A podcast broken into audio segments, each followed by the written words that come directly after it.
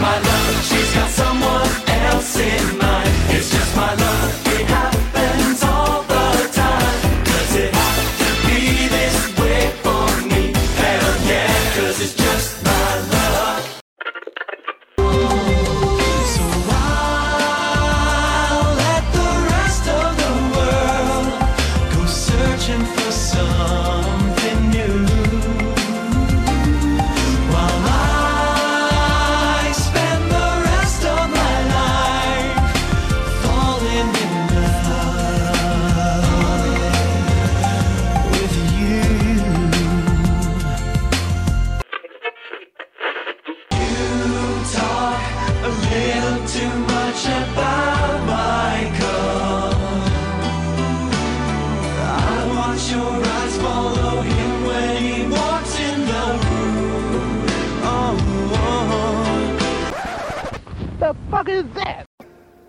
Just said is one of the most insanely idiotic things I have ever heard. In my opinion, that sucked.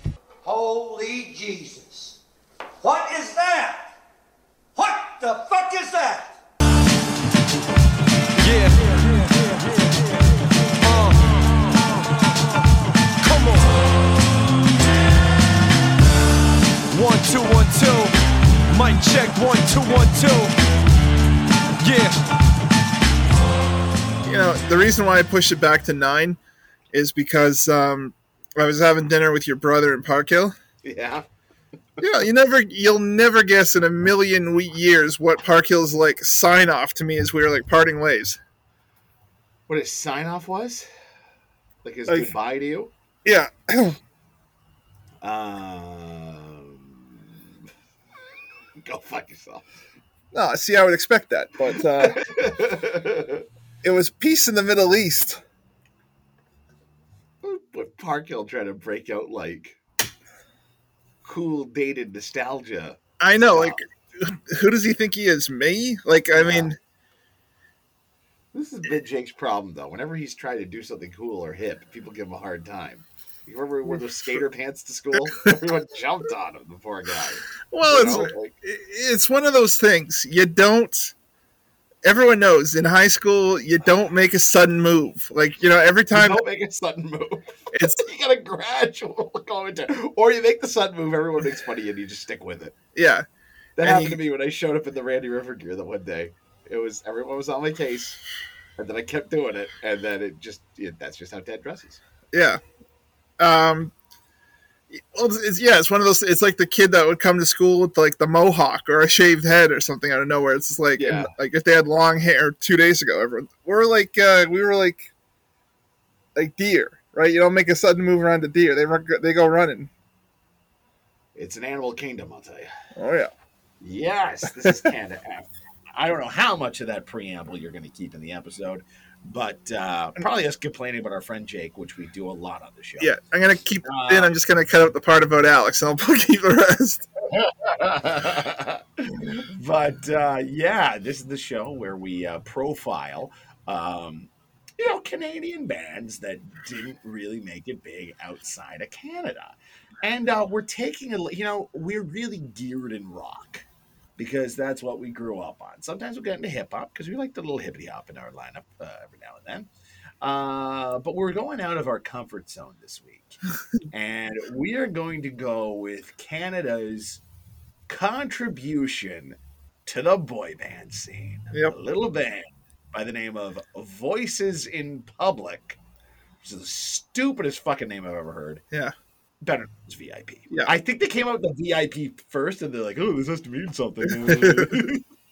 they came up with that Well, gem. Probably because uh, there are so many other VIPs. Like I literally Googled VIP.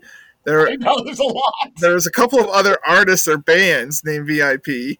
Of course, that short-lived Pamela Anderson show, show, and yeah, so it's In fact, when you go to the VIP Spotify page, there were so many go nowhere bands called VIP that they're all just wedged into the one artist profile. oh, that's hilarious. Now, thankfully, the most looked up song by any VIP anywhere is "Just My Luck." So their album comes up first, so it's very easy to find still. So let me ask you, Ted, before we dive in here, why were you so gung ho to do this? I mean, aside from the fact that I swear, besides the Hawksley Workman drop, which I finally dropped my own, so I don't have to keep re-editing. So I feel like whenever you can do the play it, Brian, I can just drop it in. Uh, I think you better play it. I think you better play it. Hand will reach us and heaven will see us. Ah, there you go. There you go. but I feel like the next closest call out because I've done it a couple of times is just a random drop of uh, VIP because I did it in. Did you? I did it in the uh, Sky episode, which I know I, I edited them out of order. But Sky is up, and it should by the time you're hearing this, Sky will be up. Because I did, I did a Sky drop or a VIP drop there, and I swear I dropped it in one of the other episodes. Oh wow. Yeah, Well, I'll, I'll tell you, the, one of the reasons with VIP, um, I just, it's, to me, they are fun. First of all, you have to understand, like, the influence my brother has had on us selecting bands. like, Sky was and VIP has been what he's been pushing for me to do for a long time. And one of the reasons why is, you know, you look at the other boy band contributions, you know what I mean?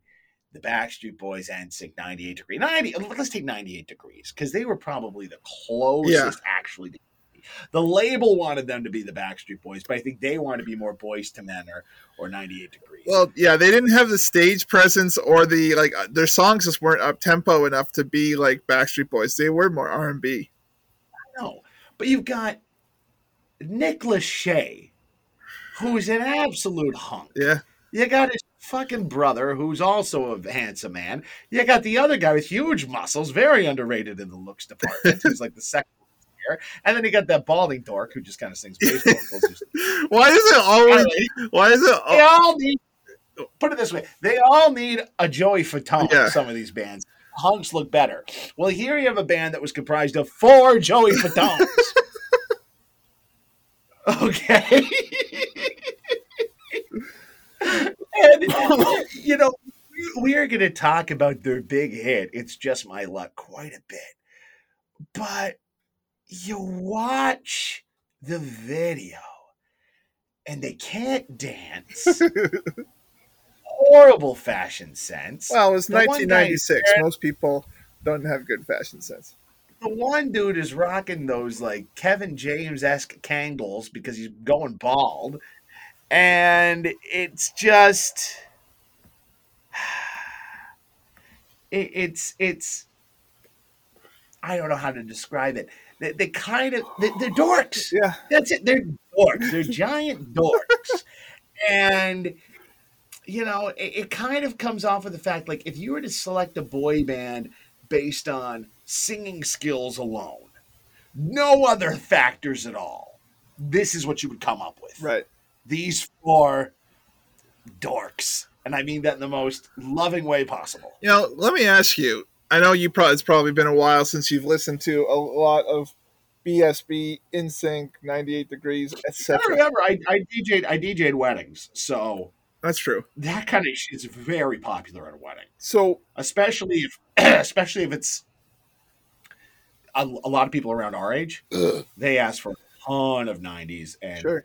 you got to play a ton of, especially backstreet boys So of all the big pop bands, male male pop bands, since to be specific, who do you think would win on pure singing talent alone? okay are we gonna oh we're gonna go i feel like i need to disqualify Boyz II Men because i don't really feel like they were a boy band as much as they were like an r&b Yeah. soul band is that Oh yeah, Okay. So boy band is just they're they're just singing and dancing kind of Yeah. thing. Well,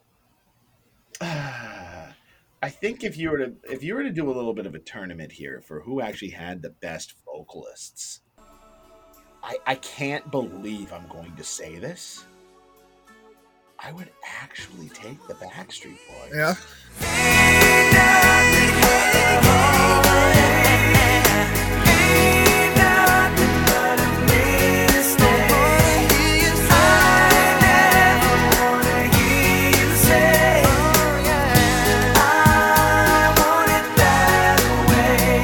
Because I think because I don't, I, I can't go through the whole list of boy bands. Sure, because especially there's a few one hit wonders and We might do a B4-4 episode one day. I hope God I don't have to suffer through that album.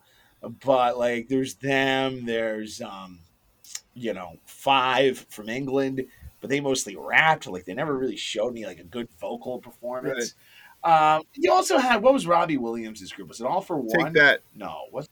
Take that. See, they're pretty. They take that and throw into the mix here too. And boy, Boyzone, Right. they had good, vocals, really good vocals. A lot of the British bands, they selected them more on singing talent than they did. Actually, you know what? what forget that. I that. think Boyzone's Irish Oh, actually. actually, I, I'd actually probably put One Direction. I got to give them some credit too. One Direction Yeah. for singing talent. We dance all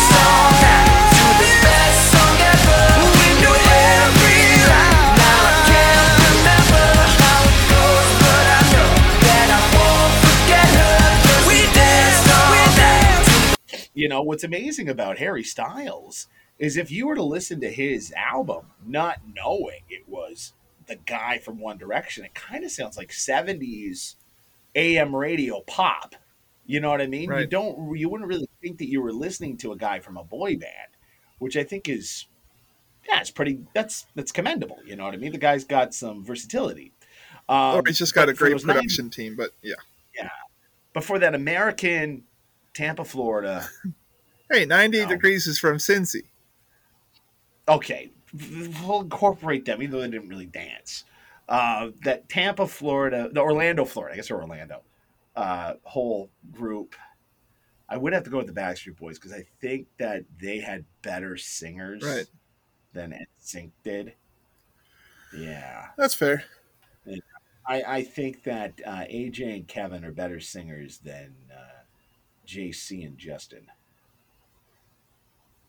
That would be my pick as the two best singers in the Backstreet. You know, Kevin only got one line on a single ever. I thought it was. Uh, I thought the two frontmen were mainly uh, Brian and Nick. They were, but AJ was the best. Oh, Singer. okay. See, there you go. It was the That's second, like saying, the second episode. in a row. It's like it's like with the Spice Girls. Yeah.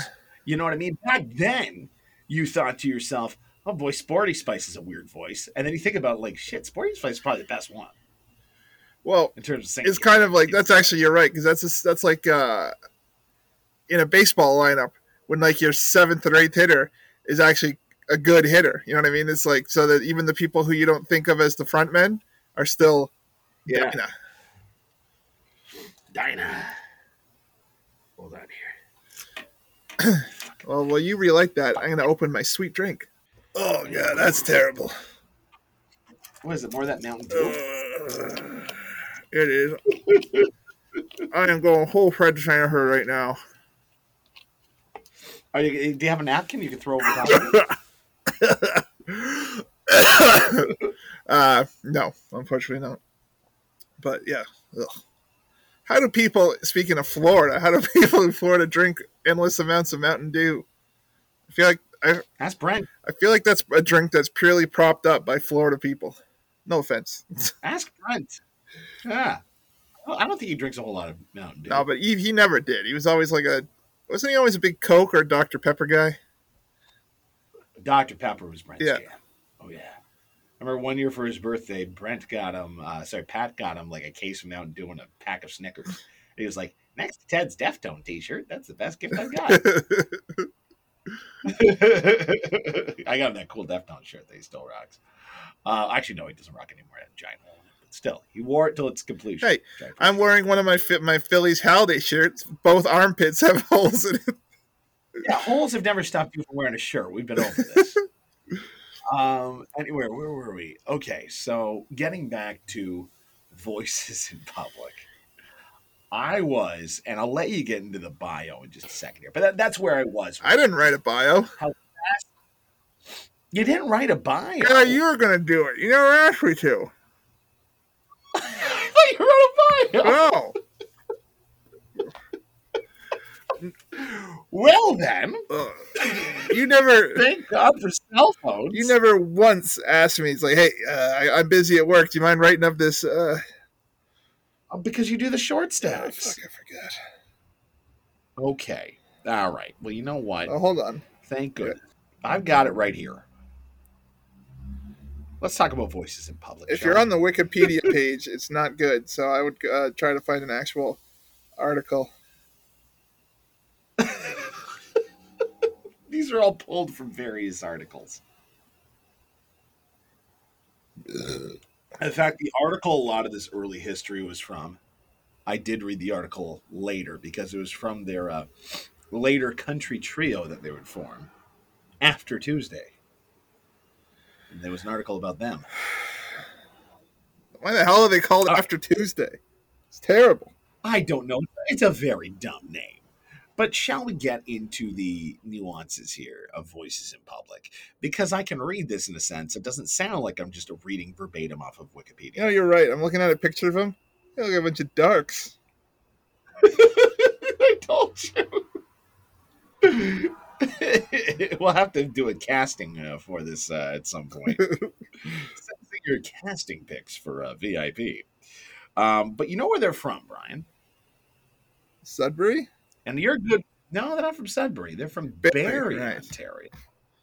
Now, can you throw off the top of your head a couple of, you know, other bands from Barrie? Because VIP cannot be the most successful Barrie band. That I just refuse to believe that. Um, let me sh- I honestly can't remember. All right, what do you got? Who else is from Barrie? Um, uh, the singer Bahamas. I saw him once live open for the Weakerthans. Uh, remember Kate Todd from Radio Free Roscoe? Uh, no. You never watched Radio? You, I know you watched Radio Free Roscoe. We talked I- about it once. Never watched Radio Free Roscoe. I don't know where you get this idea. Really? I don't know. Maybe it's I, I have heard of it, but I've never watched it. Okay, so Kate Todd was on that show. Uh, I swear you watched Radio Free Roscoe. Maybe it's because you were always so far up the Degrassi's ass that I thought you liked all Canadian melodrama.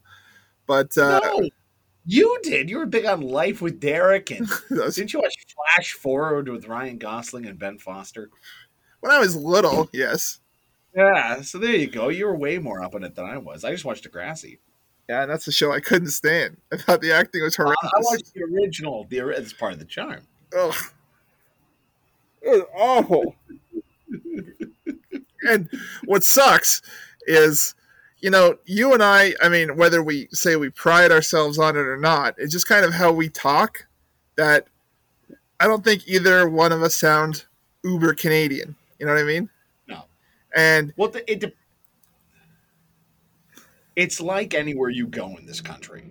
There are going to be people that sound like you and I, right? Where we're so we're so obsessed with American television that we don't have any hint of an accent. right. And there will other be people who'll be like, you know, you know, uh, I don't know. Well, there'll be those newfies, you know.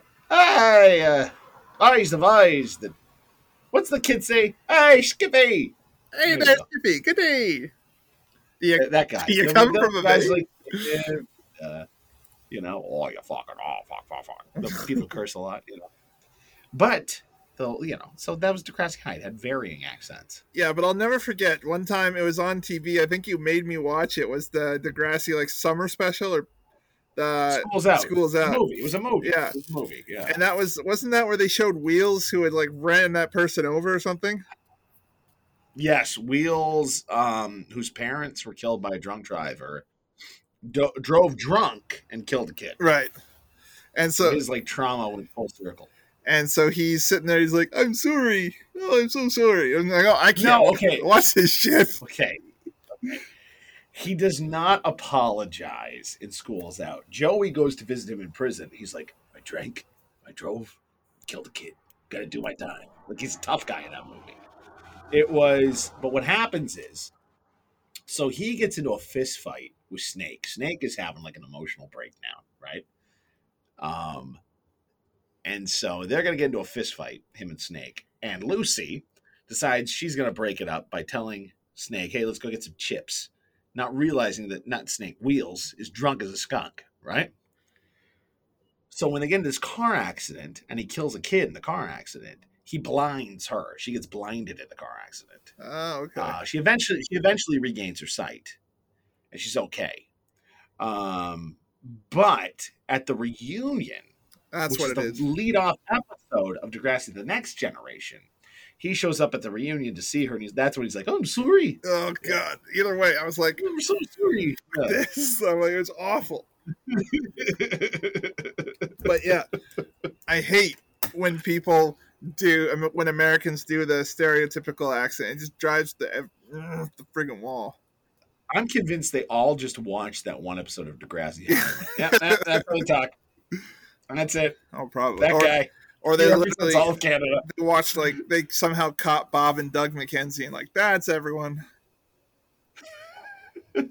But, uh, anyway, goes a long way, too. radio- But if you ever live in Dauphin, Manitoba, you'll understand a lot of those stereotypes are true. Oh yeah. Uh,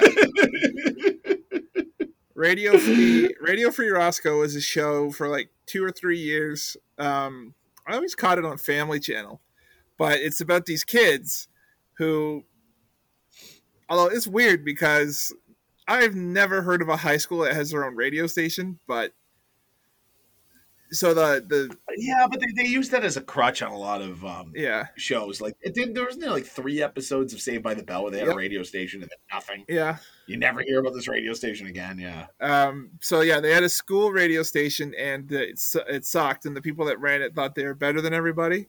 So these kids, these four friends, found like just some old, like an old station, like buried in the bowels of the school, and so they had their own like pirate radio station. And uh, so it's these four friends, and uh, Kate Todd, this blonde chick, was uh, a singer, and so just eventually she had her own like singing career briefly. I don't know if she still does it, but uh, it the thing about those shows, and it's funny because in high school, like it's a good thing we never had a girl in our like social group of friends. Because this happened to us when we were older. It's like you bring one girl into the mix, everyone tries to date her. It's like, is this gonna be my girlfriend? And we're all oh, I know. and but that was like Our group was horrible like that. Yeah. No wonder. We couldn't even keep a girl as a friend. well, every girlfriend. every time I tried to have a friendship with a girl, you would bust my apple bag over. It's like, what are you doing? Are you, who are you kidding? You're gonna get friend zoned like a loser. It's like, you know, sometimes it is healthy to have a f- girl who's a friend. It's because we were all jealous. There you go, Brian. Huh? Huh? You happy? Yeah, a little bit. There's- We all admit it. There you go. Anyway, um, but getting back to now, I don't know if they had girls as friends or girlfriends. VIP. Their bio does not say, but it does tell me though that in the late '90s, which I find hard to believe because it's just my luck came out in Like like 96. what, '98. 96. No, it wasn't 96. It wasn't 96. That was way too early.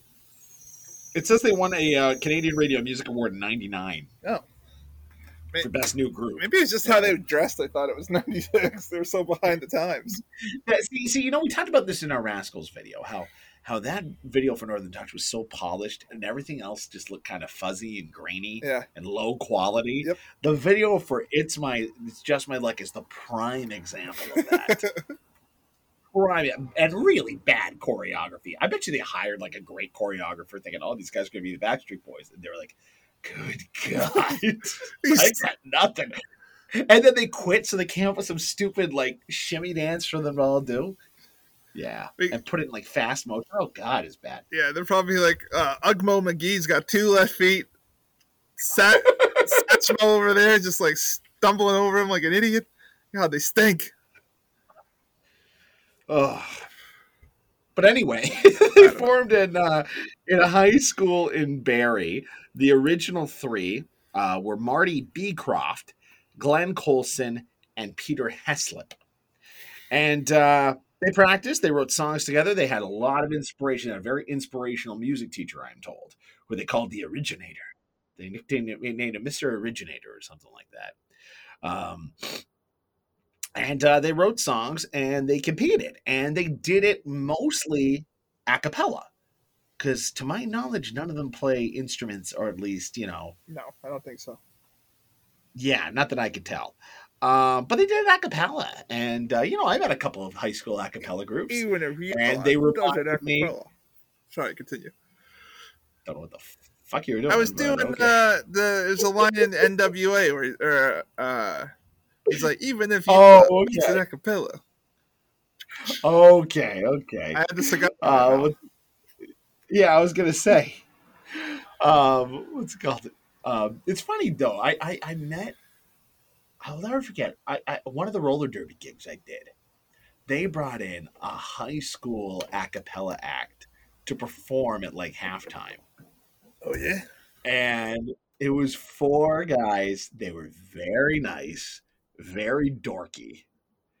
And they did their best to do like a couple of like metal a cappella covers. Like I think they did Enter Sandman.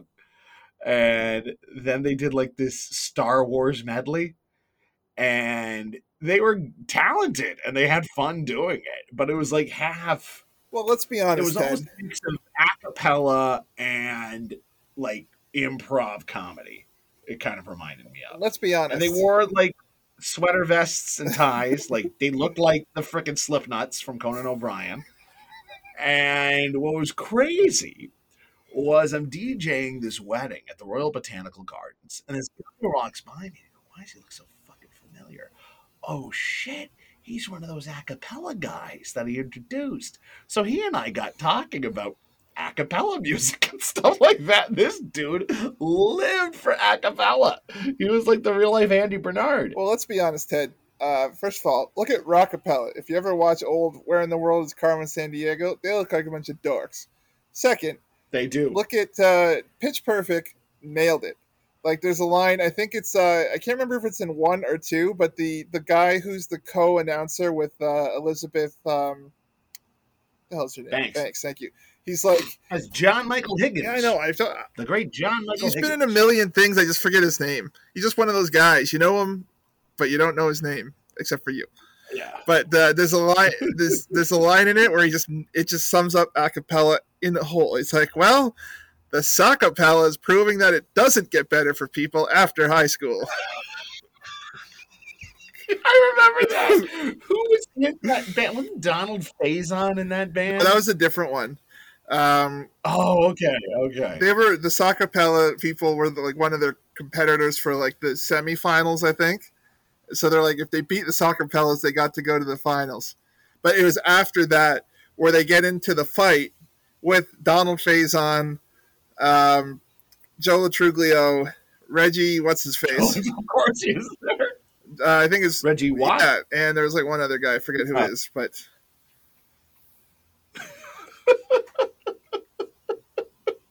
that, that freaking scene kills Oh, me Joe Lo Truglio. It's like they're all a bunch of like middle aged like dad types, still trying to like live it up with the the their first love of acapella.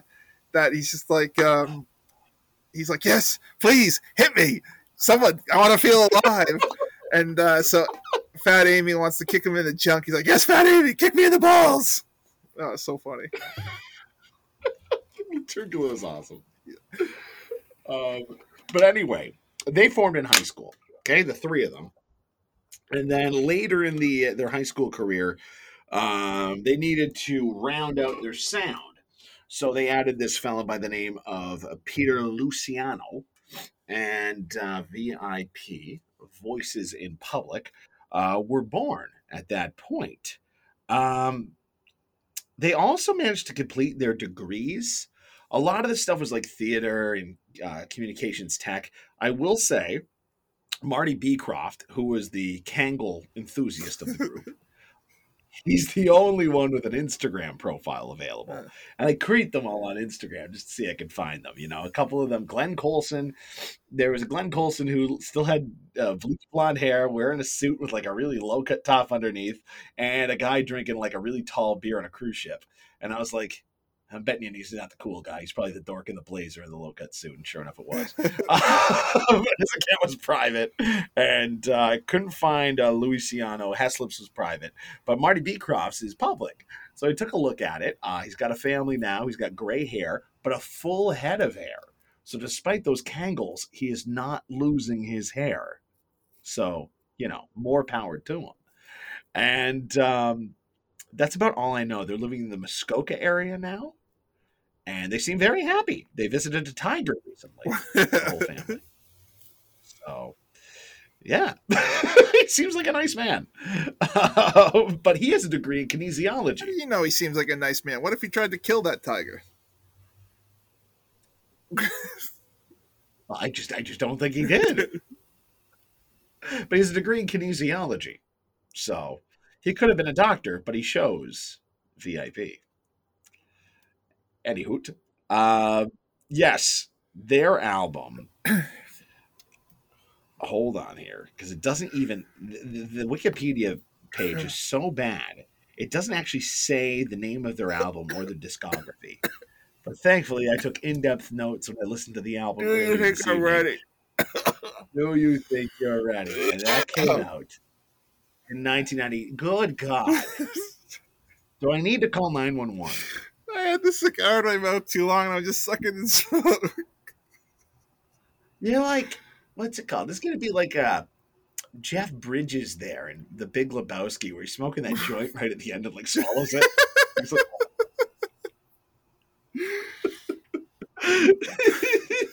be careful with that thing. Ah. Anyhow, do you think you're ready? Came out in 1999. I remember they did a mall tour because there was a big write up about them in the Spectator when they did the food court at Lime Ridge Mall.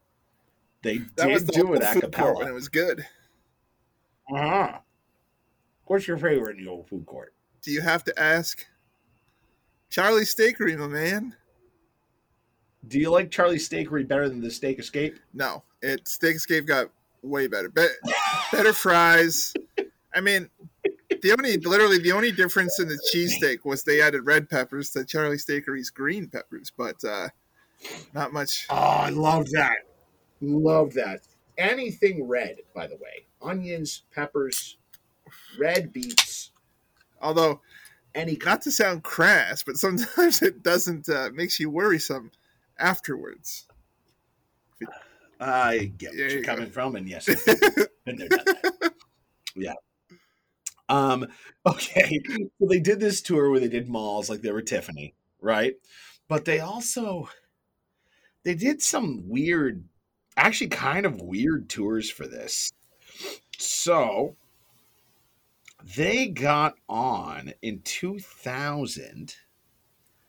Um, Tom Jackson's Huron Carol tour, which is a big Christmas tour that does a lot of indigenous music that goes through Canada. They did all the radio stations, Parry Sound, Caledonia, when I worked there, and it's a big concert. Um, and VIP was the guest on it, and they don't really seem like they'd fit, but they did it, and they did put out a Christmas album in like 2005. Maybe one of the members has indigenous roots. Maybe Possibly. Yeah. So it doesn't seem like a good match on paper, but they did do that. I couldn't find a whole lot of other stuff that uh that they did in terms of promotion for this album. They did do other things as a group that were bigger than Do You Think You're Ready? But uh let's jump into Do You Think You're Ready? And my first question to you is the kickoff song is Just My Luck. Do you remember the first time you saw this gem of a video or heard of the boys in VIP? Um, I don't have a set vivid memory. I do just remember it being played on the radio and on much. I'm like, oh, this is catchy, but that was when I was really coming into '99. I was pretty much rock heavy, except for a little bit of the P Diddy, and uh, I think I had Sure. the I had the uh, Public Enemy. He got game soundtrack, and I had the Bulworth soundtrack. So I had a bit of hip hop, but mainly I was a rock guy. So it just didn't really clock with me.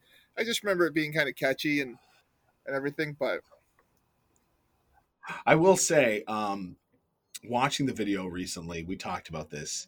Incredible dorks. um, do you remember like 80s movies? Okay.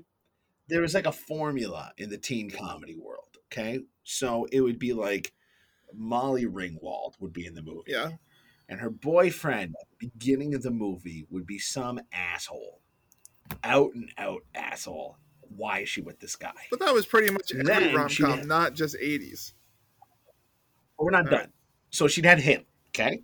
Then she would have the guy who's her best friend in that movie who loves her, usually play, played by an Anthony Michael Hall or a Jon Cryer or someone in that Ugh, vein. Jon Cryer, what a dork. Well, there you go, a dork. Okay, and now Anthony Michael Hall did put on a ton of muscle, become kind of a badass later. Oh yeah, his Can't his call him a dork uh, he was on Community and uh, the Goldbergs, and he was hilarious. He, he was so good on Community, and he was in the Dark Yeah. Knight. People forget that he was good in the Dark Knight. Small role, but he was good. Um, and then midway through the movie, some new hunk, usually kind of aloof, kind of come into the picture, and she'd have to choose: do I stay with this asshole? Do I go with my best friend who's in love with me, or do I do go with this mystery man? And the mystery man always won. The dork never Yeah. won. And um, there's what's it called? There's another like romantic comedy trope, and Michael Showalter from Stella actually did a whole movie about this. Do you know how like the girl, like in modern times, will have this guy, um, that they're kind of having a will they won't they kind of relationship Right. with, or maybe they've been together for a long time, and then out of nowhere towards the end of the movie, she starts dating a guy because he waited too long. And then she's just like, I'm sorry, I can't. And she goes with the guy that she's had this long will they, won't they Right. with, and kind of just leaves that guy in the lurch. Michael Showalter refers to that guy as a Baxter. Ah, yeah, I Okay. remember that movie coming out. I never Another saw it. yeah, AKA a dork. this is a band comprised of the Jon Cryers, Anthony Michael Halls, and let's face it, Michael Showalters of the Oh world. god. They are a bunch of dorks, and they look like it in this I think- video. Uh, As the as the resident single guy in our group of friends, I think I'm a Baxter. have you ever had that happen? A girl being like, Brian, it was nice dating you these this last month, but uh, oh, I've had the will they, won't they with this guy for a decade, and I just have to, just have to roll that dice and take a chance with him. so I never dated someone, but there was someone I was all set to go on a date with like a year or two ago. Yeah? And uh, so like literally uh, the next like a day before we were supposed to like make plans, she was like, "Listen, I've been like sparking up a rekindling this like friendship with someone from like my youth, and like Oh my god! we're gonna try to like go out and see what happens. But you're great." And I was like, "All right." I mean, I wasn't soul crushed or anything because it was like you know, I'm like honestly, I know you hate the show, so I'll keep my references limited. But near the end, but also it kind of fits to what we're talking about because uh, anyway, the I'm basically Ted Mosby in like season seven and eight, where he's just like bitter and he's like, I'm never gonna the love, and he's just like, fuck this. But uh, there's a hilarious cracked video, cracked after hours, where they talk about gestures that are TV deems romantic, but are actually on paper like pretty creepy. And and the Yeah, and the one that. girl's like, we have this whole generation of Ted Mosbys who thinks that like chasing a woman down is the same thing as like courting her. Like they did a whole episode on uh, of How I Met Your Mother where this one girl who was like the typical girl next door, like the girl you want to bring home to mom and dad, uh, she broke up with her last boyfriend, moved to town, and his window was so slim he literally had to like he had a neighbor of hers call him and say the window is open. I mean, in no in no outside of TV land this would never happen, but so he like Oh. rushes to her apartment's like we gotta hang out so he doesn't miss his window. Like it's so dumb. Yeah, yeah, in, reality, this neighbor would probably call her up and go, "Look, a crazy man showed up in my house. I think you better call the cops." She went, "Oh, thank you. I appreciate that." And would he wouldn't help her? That's the other thing you get on these Yeah. shows is this kindness of strangers willing to help these hopeless romantics. That does not happen. Oh yeah, like you look at some of those uh, Uh, rom coms where the guy like stalks the girl to the airport, and like there's people helping him get there. Uh, like Family Yeah. Guy did a bit about that, where Chris he's like, "This is better than my last job of being that guy who like st- stalks people at the airport," and like he was. He's like, I need to tell him, uh, that girl I love her, and so he gets like a police escort to the airport. Like no, in what no universe would a cop be like, all right, we're gonna run some red, son lay on the gas. They'd be like, no, no, you speed, I'm gonna bust your ass. It's kind of funny that you mentioned it. You know where it really started to lose me? How I Met Your Mother was the episode where Ted has like a first date with Sarah Chalke. Oh yeah, yeah. Oh, the two minute it date. doesn't go well. Gets called away because she's a doctor, I think.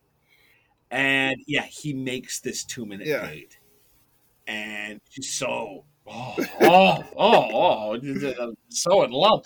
I'm like, for, this would never work out. This would never happen in a million years.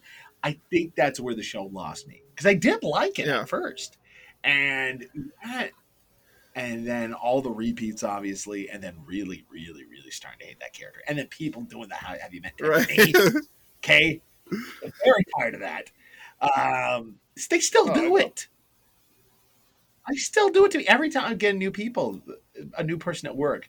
Some asshole, have you met Dad? it's like the the thing is too. That just- this is not just like I don't think he likes that show. I don't.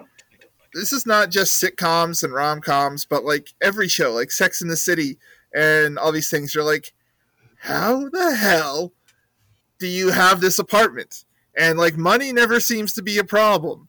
And all these things, like Yeah. there's a few times in How I Met Your Mother, like you know, Ted buys like probably a couple hundred dollars worth of candles, rents like a string quartet to play to Robin. Uh, there's one where he buys like a, a quick flight to L.A. across the country. You know, what I mean, these things aren't to do a romantic gesture for someone. Like these things aren't cheap. Like look at the Ron Howard film, The Dilemma. Uh, Vince Vaughn lives in this sweet like loft apartment in like downtown Chicago. I mean, I know he's probably got a good job. It's like, how are these people affording these things? My apartment, my last apartment was quite sad. I, I will say, at, at least on How I Met Your Mother, they, they give Marshall's a lawyer and Ted is an architect. Those are good, well-paying. Well, jobs. the uh, at the start, Marshall was a law student and Lily was a kindergarten teacher, and they, you know, teachers in America don't make that much. no, they don't.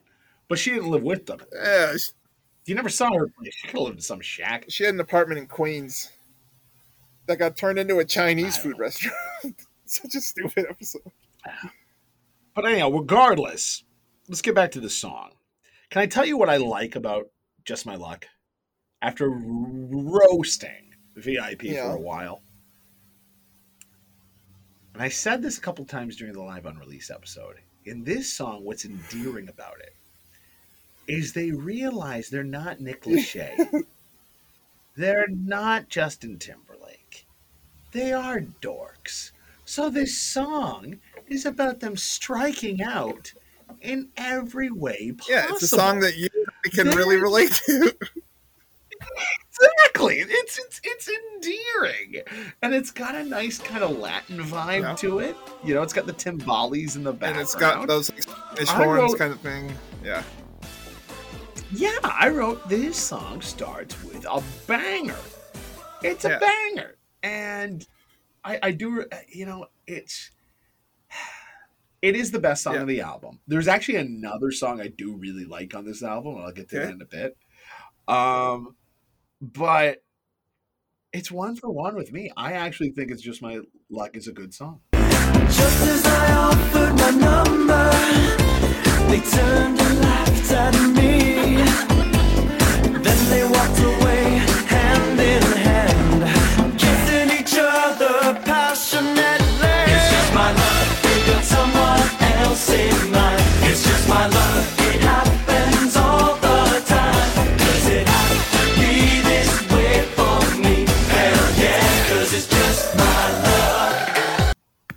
I uh yeah, I agree. It's and also I really like story songs where it actually tells like a story. It's not just like verse chorus verse chorus. It's, it's actually just taking you on a little journey throughout the, the three minutes and thirty seconds, whatever it is. Um, and that's that's really fun. And Yeah, you know, we always joke in some of the shows that we like where the characters are horrible people, but the joke's on them, so it's okay. Versus like Shameless, where the joke's not on them and they're horrible people. Um, it's like the joke's on them in this, and it's and, but they have fun with it. They're not like these Morrissey type dorks who's like ready to like you know walk into the River Thames with rocks in his pocket. You know what I mean? they're having fun. They they know who they are. They're a cappella dorks from high school, and they're just having a good time with it. And you know what? Something like that is endearing. I honestly think had they really leaned Yeah. into that, they could have become a great parody of boy Yeah. bands. You know what I mean? Had all their songs about been striking out or been about like being too scared to ask out a girl. No, just not even that. Just They if been- they were if their songs if they leaned more into because this is the same thing we talked about on live on release whereas like they have the one song the britney spears and then everything else is a bit of a deviation from that it's just like this there's Mhm. not really another song on the album that's like this that's after this they pretty go heavily into the r&b trying to be a, a honky-tonk Boyz II Men but it does not work and does not well some, some, yeah so, there's a couple of good songs some there does. but Some but, uh, well, there are there are a couple of yeah, gems yeah. here. You get what I'm lie. saying. It's it's the bait and switch thing. Whereas if they had more songs, kind of goofy and fun, like Just My Luck, they could have caught some weird like novelty act kind of thing, uh, and it, like, but it's also one of those things too where, you know, they probably saw themselves as serious singers and they didn't want to base everything like we're tr- we're trying to be serious. We're not a bunch of hacks, and you know, they they probably didn't see themselves as dorks like we do. Oh, probably not. At the time, they were probably like, "Hey, this is a fun, funny song. All right." Yeah, and also it's like. It's gonna get played on YTV, which it did get them played on YTV. I will say and that. I, I'd be willing to bet. YTV played them much more than Much Music did. I'd be willing to bet that uh, you know they they probably thought they were so serious. They're like, this Kangol is fresh. It's all the rage. It's not. Oh, you're a doorknob. Where's Kangol? Goldberg. I'm gonna You want Goldberg. I like that. That was uh, my man uh, Beer Beerscroft. Oh, I forget his name. Beerscroft, right? Beerscroft, Beecroft, Beecroft, Marty Beecroft, hey, Marty B. Uh, when I knew they were finished, though, was when my sister didn't go out and buy that album. But my dad would remark every time that song came on the radio, you know, I really like this song. It's a lot of fun. Ugh. I was like, oh, these guys are finished. Oh yeah, that's the thing. When you get when you get dad approval, like unless you're some hip like young dad who just happens to like it, but no. Once you get the the boomers liking it, it's over. So my wife, uh, sorry, Bryn, you know, Bryn, I don't have to call Bryn my wife. You know what Bryn is. Bryn, uh, what's it called? Had some, I think it was on TikTok. Someone posted, you know, in a, it was a video of a Canadian guy, and he was like, in America, you guys had the Backstreet Boys and NSYNC.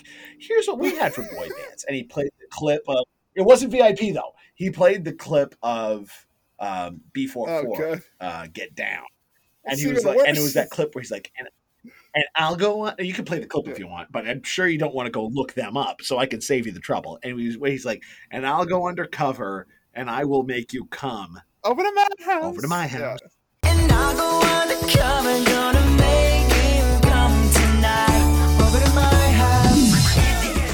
was like, this is the fucking shit we're listening to in Canada. that was funny, right? And then Bryn responded like, don't forget about these lovable lugs. Posted the video. Just my luck. And people were then people started getting on like the How I Met Your Mother thing, like, oh god, you guys get the 80s and the 90s, and like, you know, making fun of Right. Canada for being so far back in the times. You're like, yeah, just a couple of lovable lugs. Yeah. Well, Brian, believe it or not, Do You Think You're Ready has more than one song on it. so you're ready to dive into some deep cuts? Yep. Because to my knowledge, this was the only single. I could be wrong though, because one of the songs does sound familiar, and we will get to that. Yeah. It's actually the other song I like. So they did well by choosing the single. Yeah. I'll say that. They did very good in choosing the single. Next up, we have the title track. Do you think you're ready? Um, have you you watched Bob's Burgers, right? Here and there, yeah. So on the show Bob's Burgers, they have a boy band that Tina and Louise are just obsessed with. And Louise is in love with the one guy Boo Boo and they're called Boys for they're called Boyz 4 Now. Okay? And Bob's Burgers is a very musical show. Oh yeah. They have about an EP's worth of Oh, that's cool. Boyz 4 Now track.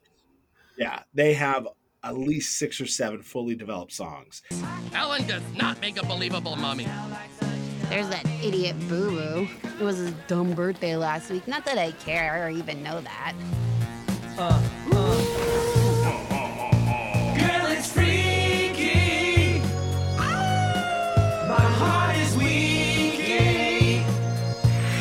In fact, uh, Max Greenfield voices one of the characters, and uh, in Boyz 4 Now does all of his own singing, and like That's cool. yeah, it's it's it's kind of a bit of a celebrity band, but they're Boyz 4 Now on uh, on Bob's Burgers, and they bring them up all the time.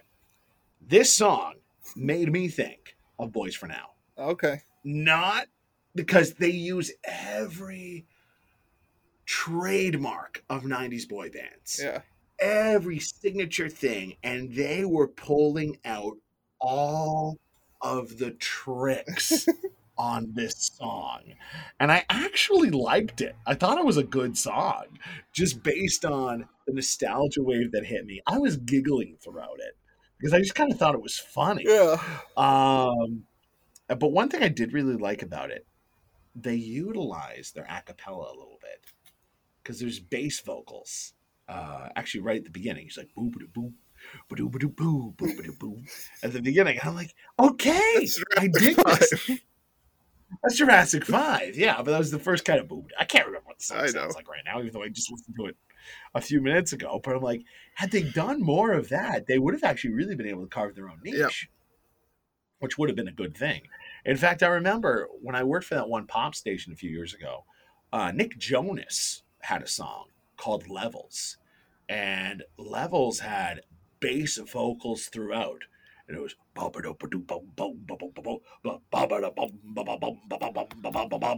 like that. Some guy doing that the whole time. And I was like, this song fucking slaps. Ugh, don't say that. All based on, uh, it bangs. Ugh. It doesn't womp. It's good.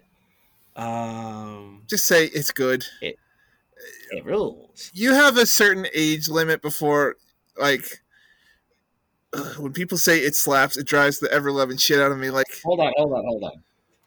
It's mint. I gotta find out what the word that Brent uh, that Brent wanted me to tell you. That he thought would get on your uh, grind your gears. This was ages ago. Hold on, I gotta go way to the top of our. well, while you're doing that. I want to dive back into rom coms for a minute. You've seen Say Anything. I'm not gonna find this. This is from April. Yeah, I'm not gonna find it. Sorry. Uh, actually, I've never seen uh, say anything. Okay. Well, then I'll save it. But I know the ending. yeah. Okay. Well, Yes, if someone showed up in front of my neighbor's house and there's a guy blaring his stereo in her front lawn just holding up like this, I'd call the police. There's a psychopath in my neighborhood. Well, the, the thing is, it's uh, what's dumb is she rejects John Cusack for like two thirds of the movie, and it's just because he comes off like a dork. He's like he's like this uh, karate master. He's got no life plan. He's just uh, he's just a doofus who likes to spend time with his nephew. That's sweet, but uh, he, just like he literally wears her down. It's kind of like when you there's a few times like when I was friends with girls, you're like, "What's your plan here? Just gonna keep wearing them down till they go out with you?" That's what you thought my plan was. I'm like, no. Well, Brian, people, we had, we mentioned this before, it's been well documented on this podcast, how horrible our group of friends was to one another. We were not supportive of each other. Hey, I like this girl. I hope she rejects you. it was not, it really was that. We weren't happy for one another when something good would happen. We get jealous. So, yes, when you would show up with a girl who was your friend, A, we'd all fall in love with her. We'd all want to date her. And B, they'd all tr- I don't think anyone ever deliberately sabotaged you, but the talking down of your friendship with this girl was bad enough. Yeah. Yeah. But uh, yeah, I don't know. Rom coms in the '80s doesn't. Uh, some of them were just a little, just like the crack thing said. They're just creepy and just uh, it's not romantic. I'll tell you, the one rom com that absolutely nails it. It actually, my dad told me he watched it the other day and said said it was funny. It Was Easy A. Oh, Easy A is. I don't know if Easy A would be considered a rom com. It's a high school movie. yeah, but it's it- a teen comedy, but is it a rom com? Like it's all about dating and courtship and uh, and like the inner workings of relationships and high school dynamics and everything. It just there's a romantic element there. You know, she's got Penn, not Jillette. Said Penn Jillette. Penn Bagley, Badgley. And she dates him at the end. But he's in the movie for all like 10 minutes. No, and he's- again, he's like handsome dork. He's the mascot, but he's good looking. No, he's he's Um, intermittent throughout the whole movie. He's very intermittent. That's not the focus of that movie. The focus of that movie is her and her reputation. So I don't like he's a love interest, but he's not a focal point. Does that make sense? Well, it's also, I mean, her first romantic encounter at the start of that movie when they were kids was like the seven minutes in heaven, and he wasn't ready to do it, so she like she went along with it. She's like, "That's fine, we don't have to kiss," and then like, you know, she he always loved that girl, and it just never acted on it until she needed him to be there when her reputation was in the shitter and everyone thought she was the worst. Well, I don't I'll know. tell you this much: Amanda Bynes I- freaking killed me in that movie. She was terrible. Oh, she was great in that. Ah, we miss you, bud. How many times are you gonna like this thing? That's number two. Let's light this Such a small cigar too. It's because I'm getting carried away with talking to you. With yo. Yo. All right. Anyhow, Did you Um, did you called? find the phrase that was surely gonna get under my skin? uh, no, no, no. Brent will remind me. Brent, I know you listen. Remind me of the phrase that would annoy Brian, and I will use it next week. There we go. Slaps annoyed him enough this time. So, So. stupid. It's fire, Brian. It's fire. I'm about ready to walk. Oh, I'm gonna put this mic down and walk off. You can finish the fucking show yourself. Do you have any more thoughts on "Do You Think You're Ready"? The song, not the album. No, you pretty much said it. They, it was a time capsule of that era of music that they encapsulated or they uh, jammed into one song. Okay. Next up is It's My Nature. Now, this is the Boomtang Boys remix. There's the album version that comes later.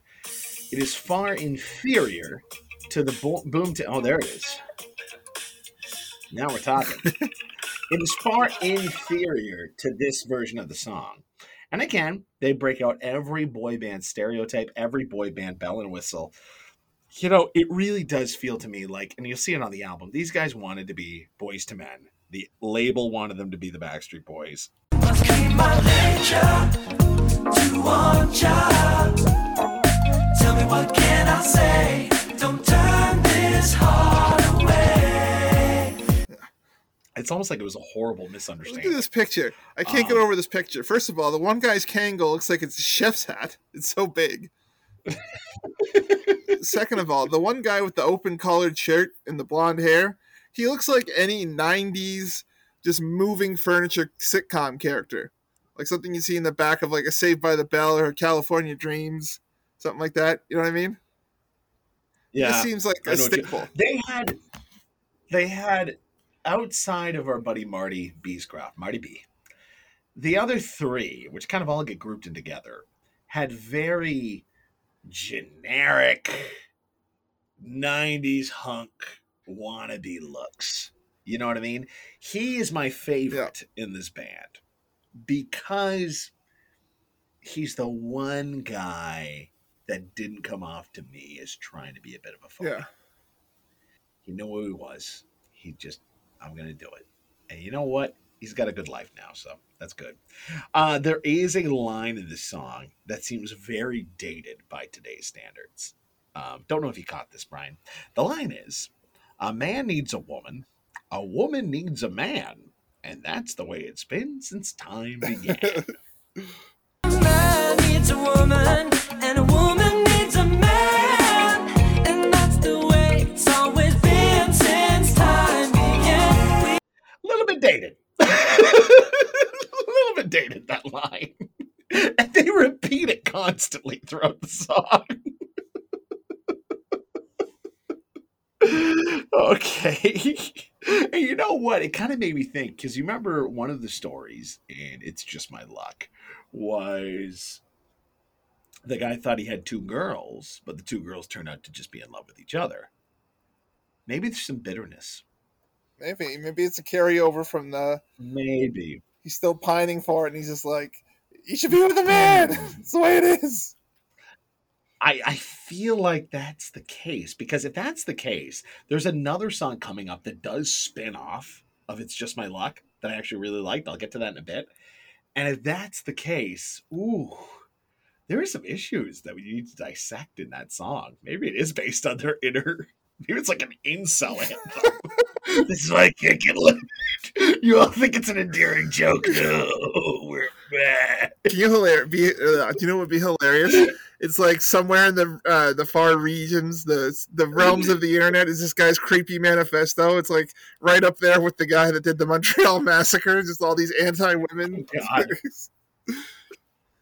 It's just my luck is my song. It's my anthem. Yeah. All right. Uh, any more about It's My Nature? Uh, you can go for the later track or this version.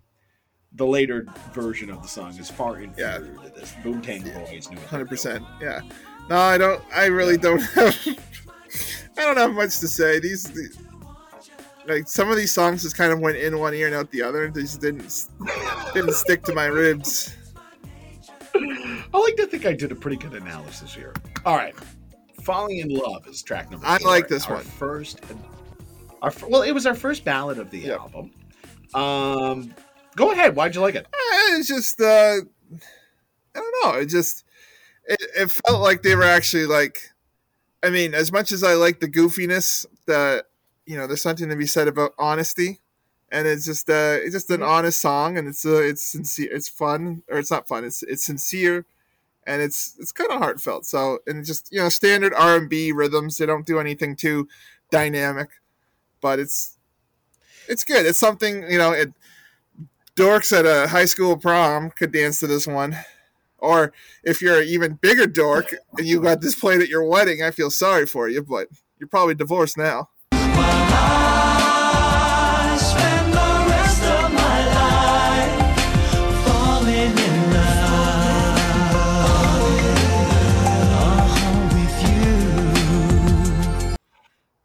I, I can tell you, I have done a lot of weddings, Brian. Not once have I had a request for VIP.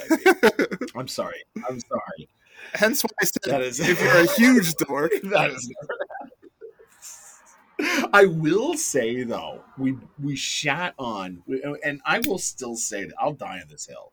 VIP is a better band than B4. yeah, yeah. That's like saying Pepsi But is better than RC Cola. RC Cola is not good. B4-4 is not good. Right. But like the later version of B4-4, two of the guys, I think it was the twins, the creepy. twins, um, they did a um, kind of like a, a like they did they had like an adult contemporary duo for a while called RyanDan. Real creative name. Do you want to start a band named Brian Ted? like real creative. Um, they put out some ballad that I actually played a lot Huh. at weddings when it was released. It was actually at least one couple's first dance.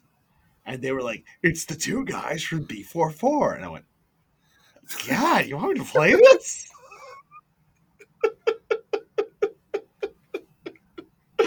yeah, so that is one that B44 has on VIP, but I'll still say VIP, VIP way better. You know, band. I, Uh, I recently edited the Sky episode, and you know we're always talking about Jacksoul and the Smush music. I feel I would like to meet people that did smushing to any of these songs. It's like, what kind of freaks are they? I've got a line or two about that. Okay. because this was a little this is a little more up tempo. I wouldn't call this so much a smush song. This was more just like straight up Right. ballad. You know, they did bring the bass vocals back for the bridge, which I appreciated. So that had that little bit of like I'm at this point in this in, in this listening experience where I'm like, if they do this and they take their a cappella roots and mix it with that like Max Martin. Max Martin was the guy who did all Britney Spears' songs, Right. the Backstreet Boys' songs. And they mix it with his vibe, they'll have something. Like that'll be something unique. But alas, they they didn't go really with that. But uh, yeah, I enjoyed Falling in Love. I thought it was pretty good. Yeah. Okay. Track five. You got to refresh those memory banks. I'm just playing it. Okay. In my dreams. Now, Brian, I did write weakest song so far. This for me was one ear and out the other. Thought it was generic. Didn't think it was as fun as some of the other tracks. But took me to about track five before I found a song I didn't really like. Yeah, it almost sounded like they were trying to go for like a seal bad. thing. Um, yeah, I just didn't have any fun with this one. You thought it was Oh, I thought it, I felt like they were trying to be like seal, like uh, like uh, like song crazy, like that beat with the, but now that you mention it, I can hear but that. just they sucked at it. Oh yeah, no, this is this is this is a bad song. Is not good. It's just generic, Yeah, yeah. you know what I mean? And this one, it kind of feels, and this album is like this. It felt like they had some songs when they went into the studio that were fully polished, that were ready to go, and they had other songs where it was like, and the ballads are really like this. We need a ballad or two. Let's just see what happens. And in my dreams is one of those songs. I'll tell you something, Ted. There's right. some of the songs on this album. I would take the Potty Posse over these bums. The party posse from The Simpsons, where they became a, bo- a boy band. They were called potty pot. Party what? Posse. Okay. I just said it in I a was- goofy accent. The Potty Party Posse. posse. I was thinking about this the I was thinking about this the other day. So that was the episode where they had Yvan eht nioj, Yeah. right? Yeah. Join the Navy. So I was reading something online about um, you know, a review of something that people that a couple critics didn't like. And um, people were like, uh, you know, they, you know, politics get into play even with reviews Oh, yeah. nowadays, right? And so, you know, people on one side were like, "I didn't like this. It was too, it was too, uh, too, too, you know, right wing for me." And then people on the other side were like, "Oh, woke critics don't like it." You know what I mean? It was like a This- military. I assume. This I is was probably like, the review of Top Gun Maverick. Oh. no, no, it wasn't uh, Top Gun Maverick. In fact, I haven't read a single bad review of that. Because I know some Um, people are like, "Oh, it's too pro-military." Wah, wah, wah. Well, actually, if anything, it's uh, it's almost anti-military because you see all the, you know, bad things that happen in the line of service. Still haven't seen it. My bad. I didn't give away any spoilers. anyway um so it got me thinking about in college so talking about dorks John Crowley. Talk about Yeah, it's hilarious. and we were He probably doesn't listen, but we love you, we were, Crowley. talking, we were talking about war movies okay and you mentioned black hawk down as being a great war movie and i was like oh great movie and uh devin and dan were like yeah ah, it didn't feel like it. and he's like really and Da- dan's like yeah man that was just too too hoot hoot pro military i didn't like it man. And then devin's like oh yeah man i wanted to go join the military after that. Oh yeah no man i didn't like that. And then me and you were like how the fuck don't you like black hawk? Down it's a great movie. And then crowley as we are kind of pondering what they just said we're looking at them crowley interrupts and goes even at the edge even at the edge Classic. and then I think all four of us got mad at Crowley. Unite under a common enemy. Um, but no, Dan and Dev had their heads up their asses because if you watch that movie, like, you know, uh, what's his face, Eric Bana, uh, a couple of them, all of them are just like, what the fuck are we doing out here? Like they, they, they're like they didn't know who their enemy fully was. You know what I mean? Like they knew they were going after because that would have been in the er, so it's probably going after Saddam, but they were They yeah, were they're in Somalia, I think. But like they're they're like no one had an idea what they're doing out there, so it's like Uh, and then, you know, when the when Ron Eldard got captured, the the helicopter pilot, and the guy's like, even if you Yeah. do what you want to do, like if you want to take down this guy, do you think we're just gonna lay down our weapons? So it's like they think they're doing the Lord's work when it's just like they're just uh, kicking the hornet's nest. You know what I mean? And so, if anything, it just shows how problematic some of these military ops are, and how it's definitely. I don't think it's pro-military in the slightest. I mean, yeah, the guys are the guys are all very like you know broy like. As soon as they're ready to deploy, they're like, "Yeah, fucking Irene," because that was the name of the mission. Is Operation Irene, and they're like, "Girl, let's go!" But they're like that when shit hit the fan, all that quickly went out the window.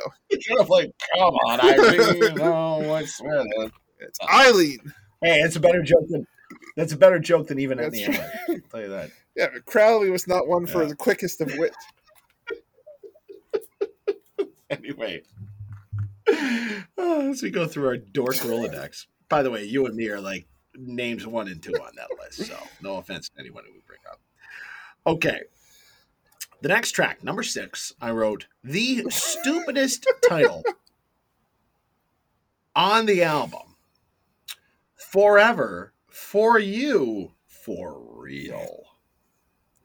Good God. I will be there forever for you, for real.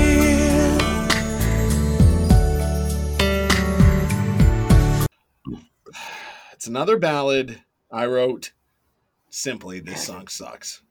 What is it that Kevin James said in um, King of Queens? It's a stinkeroo.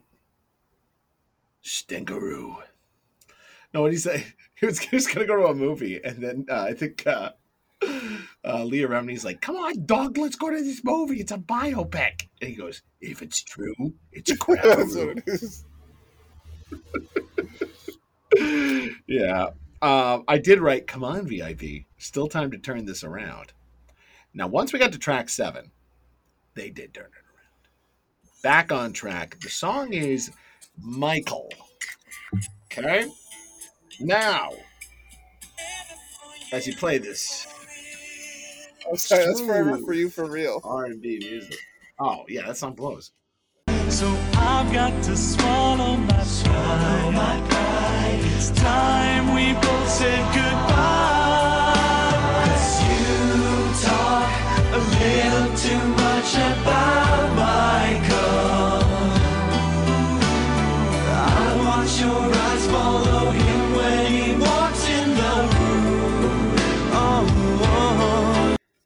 Could be wrong. I think our man Marty B sings this. If you remember back to Just My Luck, one of the tales in that song was about meeting a girl, actually getting her to go home with you, and in the um, pregame portion of the evening, she calls out somebody's name.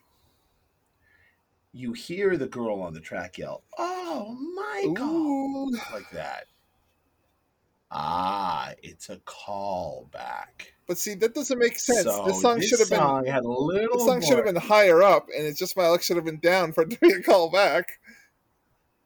I think you got you got to remember the tales that happened to them on it's it's just my luck. Like I'm saying, I think it's just my luck had more ramifications for VIP than we initially thought. Ah, a bunch of lugs striking out. Ah, lovable guys. I think these are based on true stories. That Wouldn't that be impacted. funny if this is uh if um there's an interview that someone surfaces from like YTV or MuchMusic that's like they're like, no, this is a concept album. We're going through this whole thing. It's just oh my god, you dumb dumbs took this way too seriously. we take it very seriously. um, Michael is boys to Yeah. men, but it's It's a low rent. It's VIP, so it's boys pretending to be men. Oh, that that's a low blow. That's a low blow. Um, it's very dorky though, but still, it's a nice callback to Just My Luck. Plays into still the th- same themes that ah, I love you. There's still Baxters in this song. You know what I mean? I love you, but you're in love with this Yeah. guy Michael. Um, you know, they're still striking out. It's catchy. I feel like I heard the song before, so this may have been the second single. I have no proof of that. but I thought it was next to "Just My Luck" is the best song of the album. It's my nature to want you. So I'm just I'm skipping ahead to uh, just my- it's my nature. You heard this already.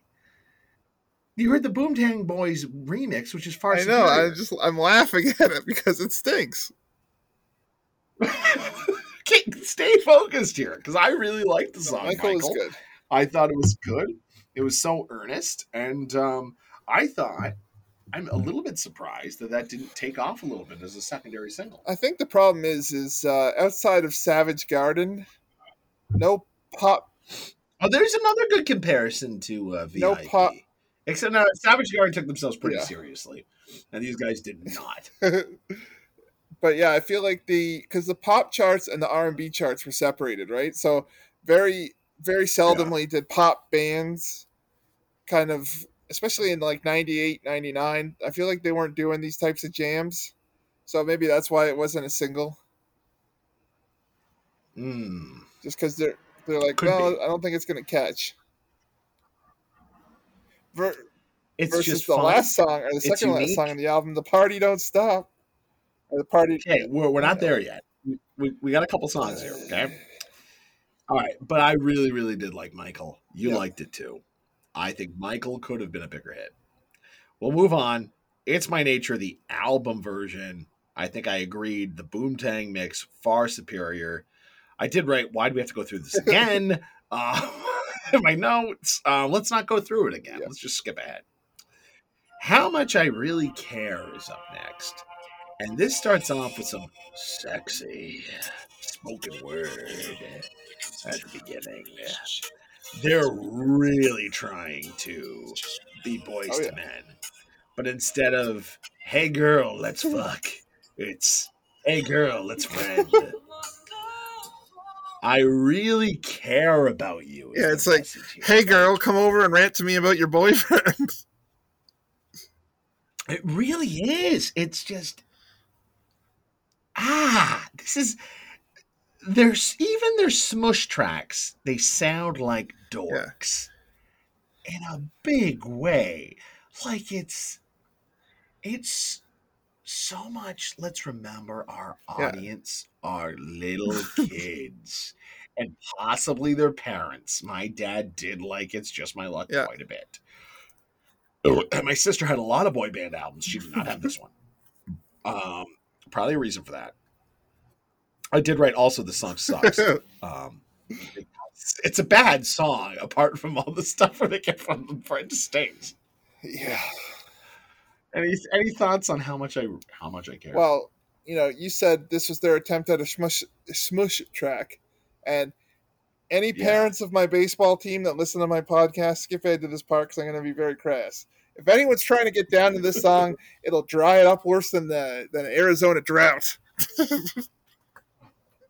Wow. Uh, my wife likes to use the expression, uh, it just made the Windows 95 closing sound.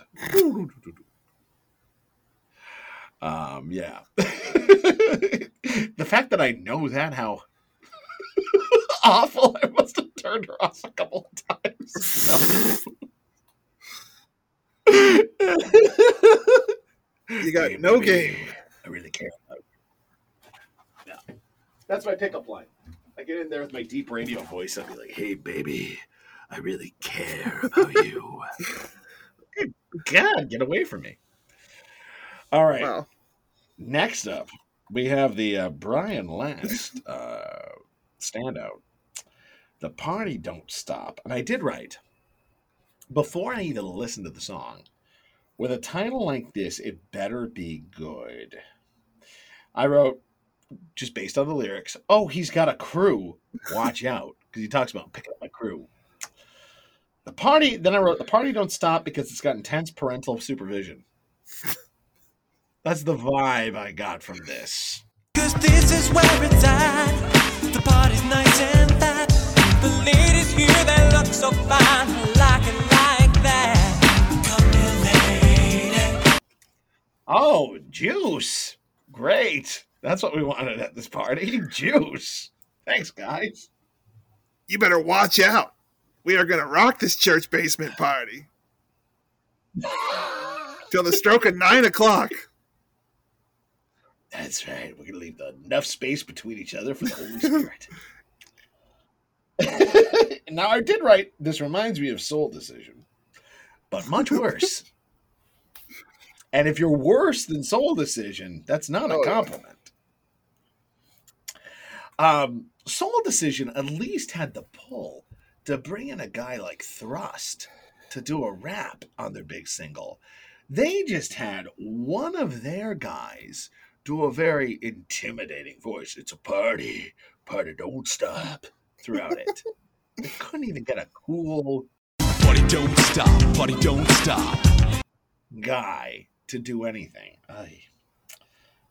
Four minutes is that song, Brian. It felt like three hours.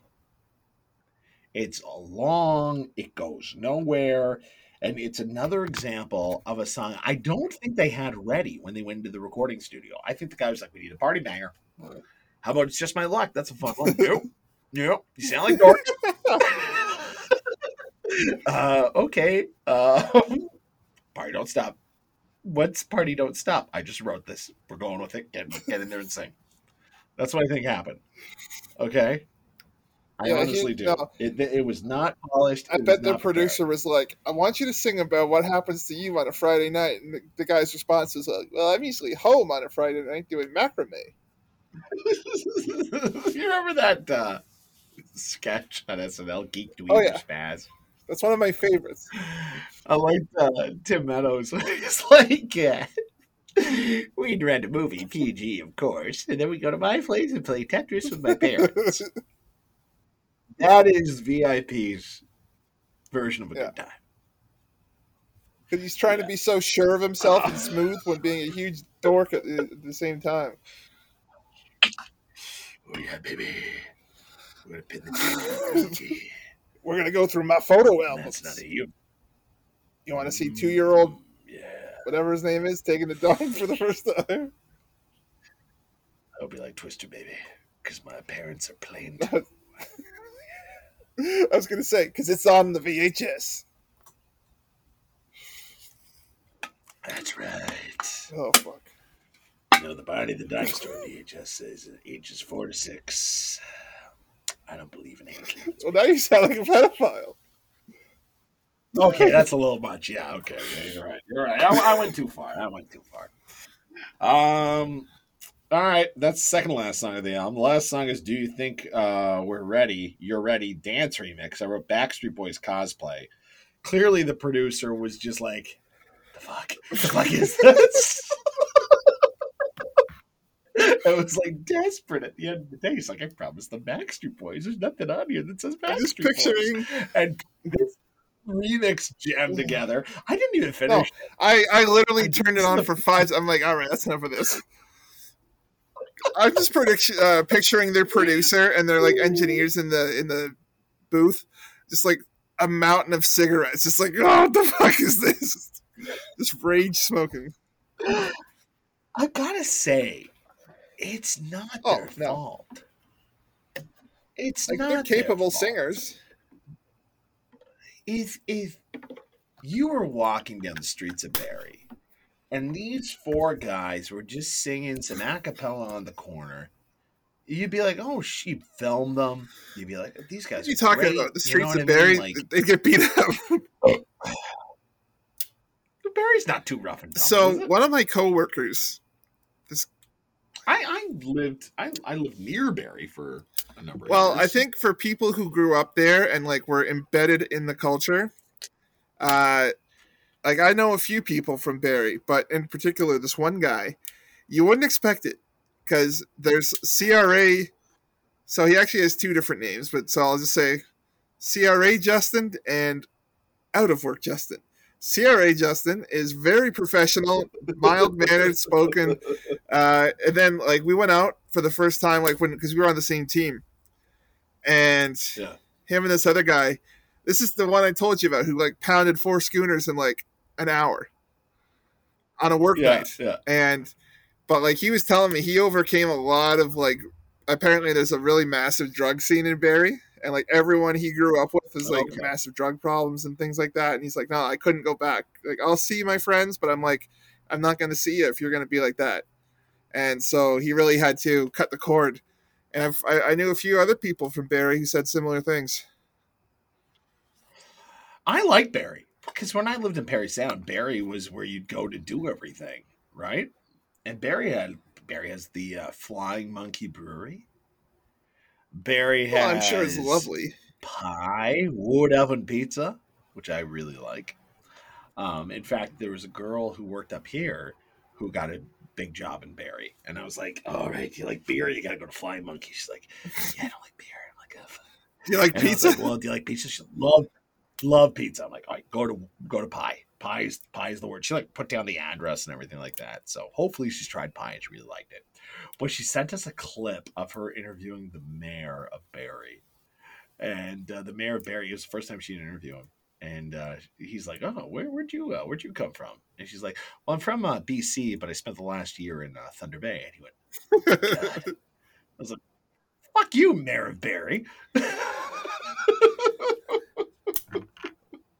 well, now you know. I, I've always I, I, I like Barrie. I think Barrie. now you cool know. town. Well, so you don't spend that much time in it. You're you're there for a hiccup and then you were gone. Oh. So all I knew when I was a little kid, all I knew about Barrie is like I just wanted to get past it on the way to my my trailer up to Port Carling. When I lived in when I lived in Thunder Bay, though, Barrie was great for uh, for You mean Parry Sound? because I'd have to drive Parry Sound. You know, I Parry Sound, we'd have to go to the, the movies in Barrie. So I'd take dates to the movies, and I could tell if I liked them or not on the drive there and the drive back.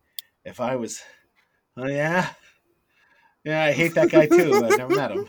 Uh, Yeah. You know what I mean? Like uh, if it was like that on the ride home, which it was once, um, I could tell yeah, it's probably not gonna last. Uh, but if things were good on the ride home, I'd be like, hey, maybe I'll ask you for a second. Maybe I'll try a kiss at the end of the night. We'll see. You know what I mean? But As long as you don't giggle. That was in a play. That was not in real life. It was in a play, Brian. No, you told me that story. What story? oh, okay. Yes. That was not okay. Yes. All right. I, I will say this. Um, okay, so my first kiss with a girl was in a play for drama class. And the girl's cute and I liked her.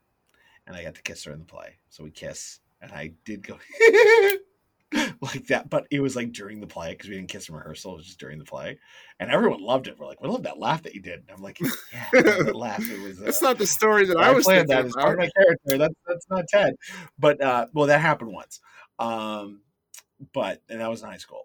But in the real world, um, yes, I did have a date with a girl, and we were making out, and uh, both of us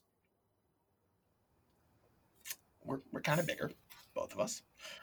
And as we're making out, our cheeks were pressing against each other. And a couple times when we'd kiss, we would make this farting noise. like, mm, mm, mm, like that. Like it just kind of, the air between our cheeks and mouth kind of just pushed this sound out.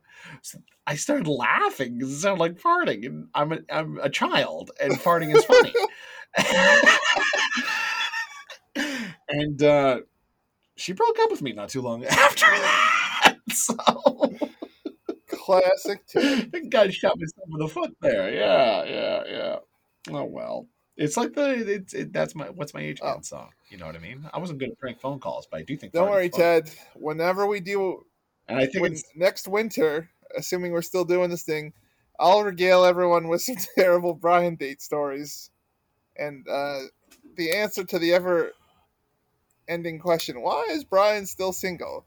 Oh, I'll tell you five or six yarns, and you'll be like, "I get it." No one wants to settle down with this dipshit.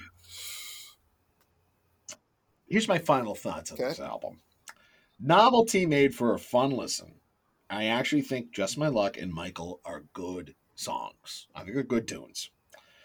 They should have embraced their history as an a cappella group, and that could have helped them stand out in the world. They went for the we're old and unappealing vibe because they did look older. I don't know if they were older than the other boy bands, but they certainly looked it. Um, and I think that might have been their downfall. But uh, you know, hey, they were just fun guys, try to have a good time. What'd you think? Yeah, um, I would say if they leaned into the acapella, you know, just like even Huey Lewis did a few acapella songs, and like that he made that a part of his staple. Um, so you know, you do some R and B, you do some pop stuff, you do a little acapella set, shows some diversity in your skills. Because this is the other thing too. No other pop bands were doing acapella because you don't know what's produced and what's Boys, uh, sorry, 98, 98 degrees. did they? did a little Okay. acapella. well. I'm sure Yeah, That's why they had that useless guy. So he could sing the bass. Um, So- well, I'm sure no other like Backstreet Boys and NSYNC and all those were breaking it down mid set to be like, all right, we're gonna cool things off with some hot acapella. So have you ever heard Joey Fatone No. sing? Uh, neither have I. I wonder what he did in that band and why he was there. I don't know, maybe uh, whenever any of them gained weight and were self conscious, he was there to still make them look skinny. I don't know. I wonder if he was just like good at interviews, and so they were like, "Hey, we'll get this guy in in case the rest of them are dead weight." And then Justin Timberlake turned out to be a giant. So like, oh, we don't need you at all, but we need a fifth guy, so you could. stay." Um, but yeah, so I think if they w- leaned into that, and also I feel like if they had a better input and kind of an idea of what they wanted to do in the production studio, maybe could have produced something a little bit different. But this is the thing because of the lack of notes and the lack of background information, we don't know how much say they had, or if any, or if this is. Imagine if this is the album they wanted to make. They're like, oh, we fought for every song. This is this is all of us. Well, that was why I was a little bit surprised to know that they were like school friends. Because I honestly thought that this was just the record label tried got four guys together who could sing, and this is what they they had. This was it. This is what they had to work with. So I was a little bit surprised that they all had worked together before. But having said that, they do they they all can.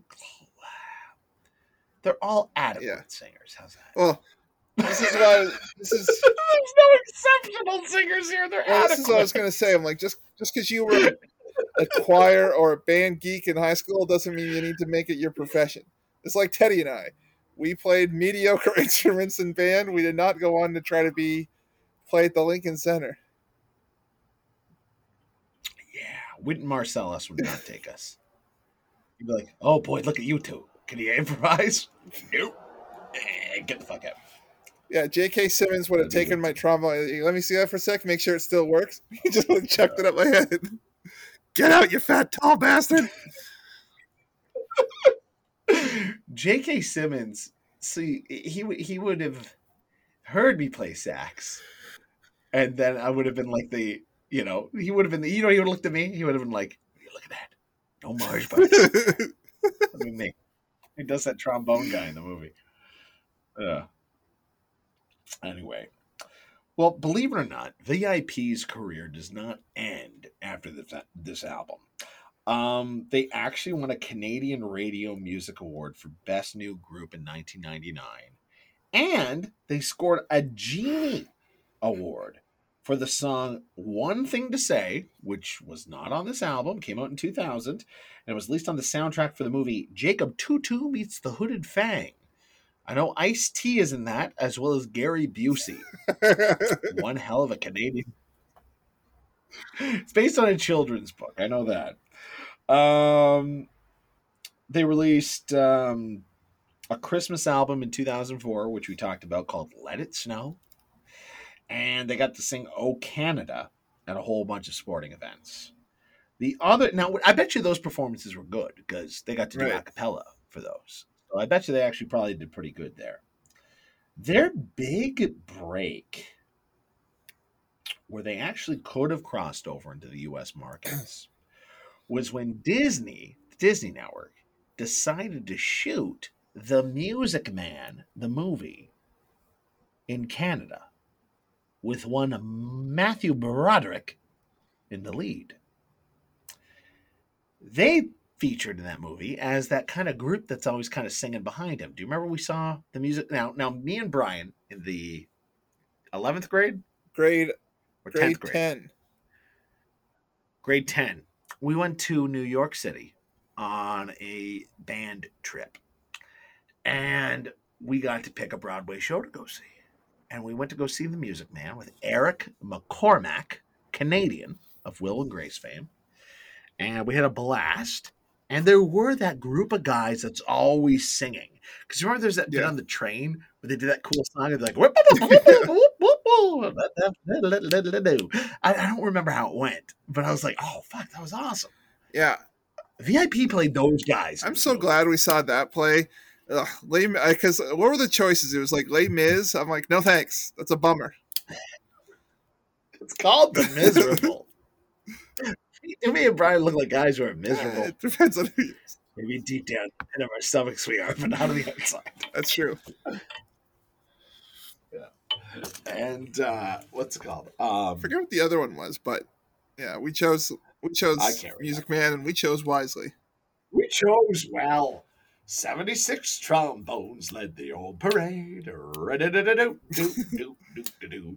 How little I remember about that. I do remember they all came out at the end playing like instruments. And I'm like, oh Yeah. shit, all these people played these instruments. And then that idiot Robbie Easton goes, nah, nah, look at the saxes. There's no reeds on those saxes. They're not playing. And I'm like, thanks, dork. I'm a dork. There was a rumor about that guy that he ate rats. He quite resembled um, who was the guy who was the Oh, Randall. Recess. Was it? Yeah, Yeah. that's what he looked like. To remind me. Yeah. I had to share a room with him. You didn't get to the dark tales at night that I did. Jesus Christ.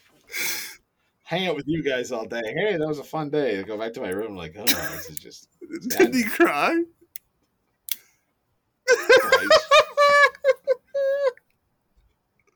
Christ. really there two nights. Oh, we were there for like three nights. We came back on like Three. Yeah, Yeah. Two out of the three. You gotta, you gotta go. God, I'll never forget that too. So I get, I, I think I mentioned this in an episode, the pool incident in our New York trip. Did I mention? I don't that? think so. No, I didn't. Lots of people have worked this. So we've mentioned this fella on the podcast before, Kevin Andrew, who is a good friend of ours in high school. Good friend is in the sense that we hang out with him. Um, but he was just like the rest of our friends. He liked to prank us for fun. So I'm walking to the pool, and the party right now is at the pool. All of the high school band, the choir, they're all in the pool. So I get there a little bit late, uh, you know, uh, what they call fashionably late. And I'm walking in, I got my bathing suit on, I got uh, you know, towel. And Kevin grabs me. He comes out of the pool, like, hey, hey, Kevin. And he grabs me and starts trying to shove me in. Now, I am doing everything I can not to give him the satisfaction of shoving me Right. in the pool. Right? I don't want that. I don't want to look like a chump, you know? So I actually, he knocks me over and I grab on to the side of the, like I am somehow poolside, the whole body. My feet are on the edge. I'm grabbing onto like the handlebars, right? To keep me. And we're wrestling. He and I at this point. We're wrestling. So we get out and he stops for some reason. I have no idea why he stops. And I just went, because he's he weighs like 90 Yeah. pounds and he goes flying into the pool. And then I look and Mr. Hatala, our teacher supervisor, goes, Get out! I went, Fine, right?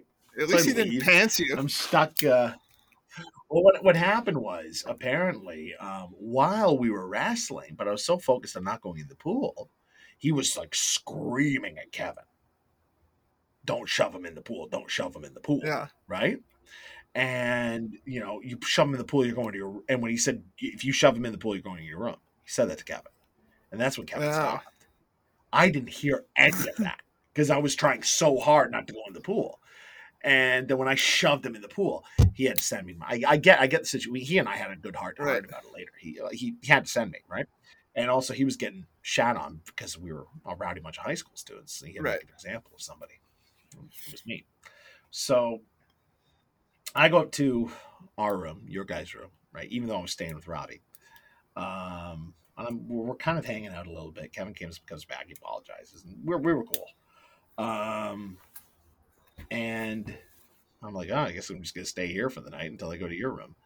And then you guys left, and I'm just sitting there, and Dave Kirstein's there.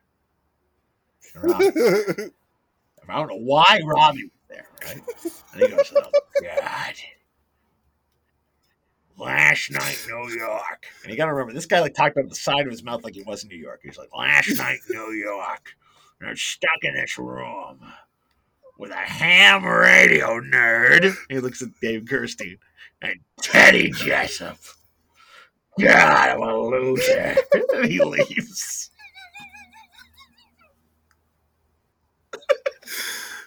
oh god.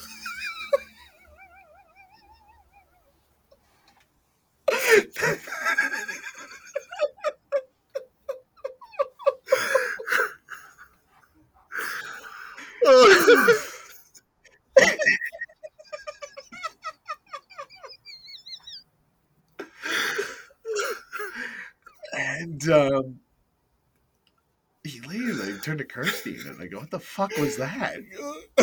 And he's like, "I don't know." He goes, uh, "You should probably know that uh, Robbie's dad is the president of uh, Ancaster's Ham Radio Society, which I'm all." And, uh, yeah, he's. I think he's pretty embarrassed about being also a member of the Ham Radio. So Robbie Easton, at the end of the day, was the Ham Radio. Oh my god. Like Kirsten was also a Ham Radio nerd. So Yeah, I'll say I'll say this So- about Kirstein. He was on my baseball team when we were ten. Uh, he always had a good sense of self. You know, he never tried to change or impress people.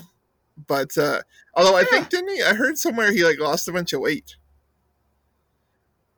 I told you that because I saw this guy outside of Mind Games once. I'm like, Oh, shit, that looks like Dave Kirstein, but he had muscles and tattoos and a big beard, and he had a chick. I was like, this guy pulled himself together. And then you looked him up. You're like, no girlfriend, no tattoos. It's not him. I'm like, "Oh, um, what's it called? Um, but no, then and then and then Hatala gave me the uh, the the talk, and he was cool. He was like, uh, you know, I had to make an example of someone because he's like, go enjoy your night, go wherever you want to go. Like it's you know, your ban is off. So he was did you cool go with back to the pool?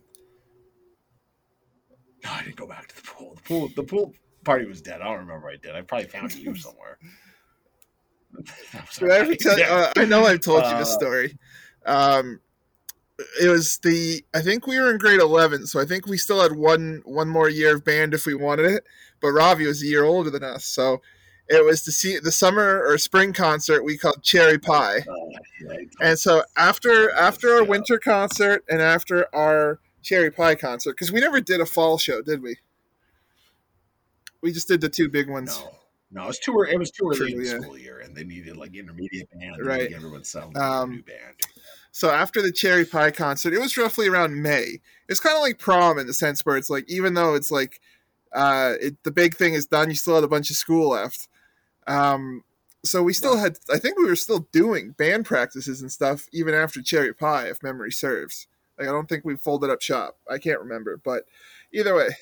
I, I think you're right. Yeah, I think we still we still had practice. Yeah, Right. um, yeah. but so after each night we would always go bowling uh, and you know it's nice social things like sometimes you'd be paired up with people you wouldn't usually play with or whatever. Sometimes your your horns stuck together or whatever. But so i'm sitting there waiting for my turn and ravi's sitting there at the back uh, leaning against the table bawling his eyes out. I'm like so uncomfortable.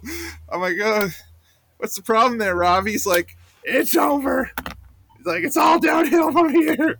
He's like, I'm like, I didn't think it was that uphill for you in the first place, big guy. Wow.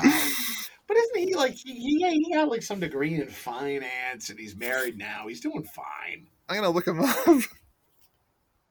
You did look him up. We had this whole conversation not recorded months ago, and Really? you looked him up. And he had a really stupid picture. Yeah, he had a stupid picture he thought was funny. I don't remember this. And uh, Yeah. Oh, I think we're pretty.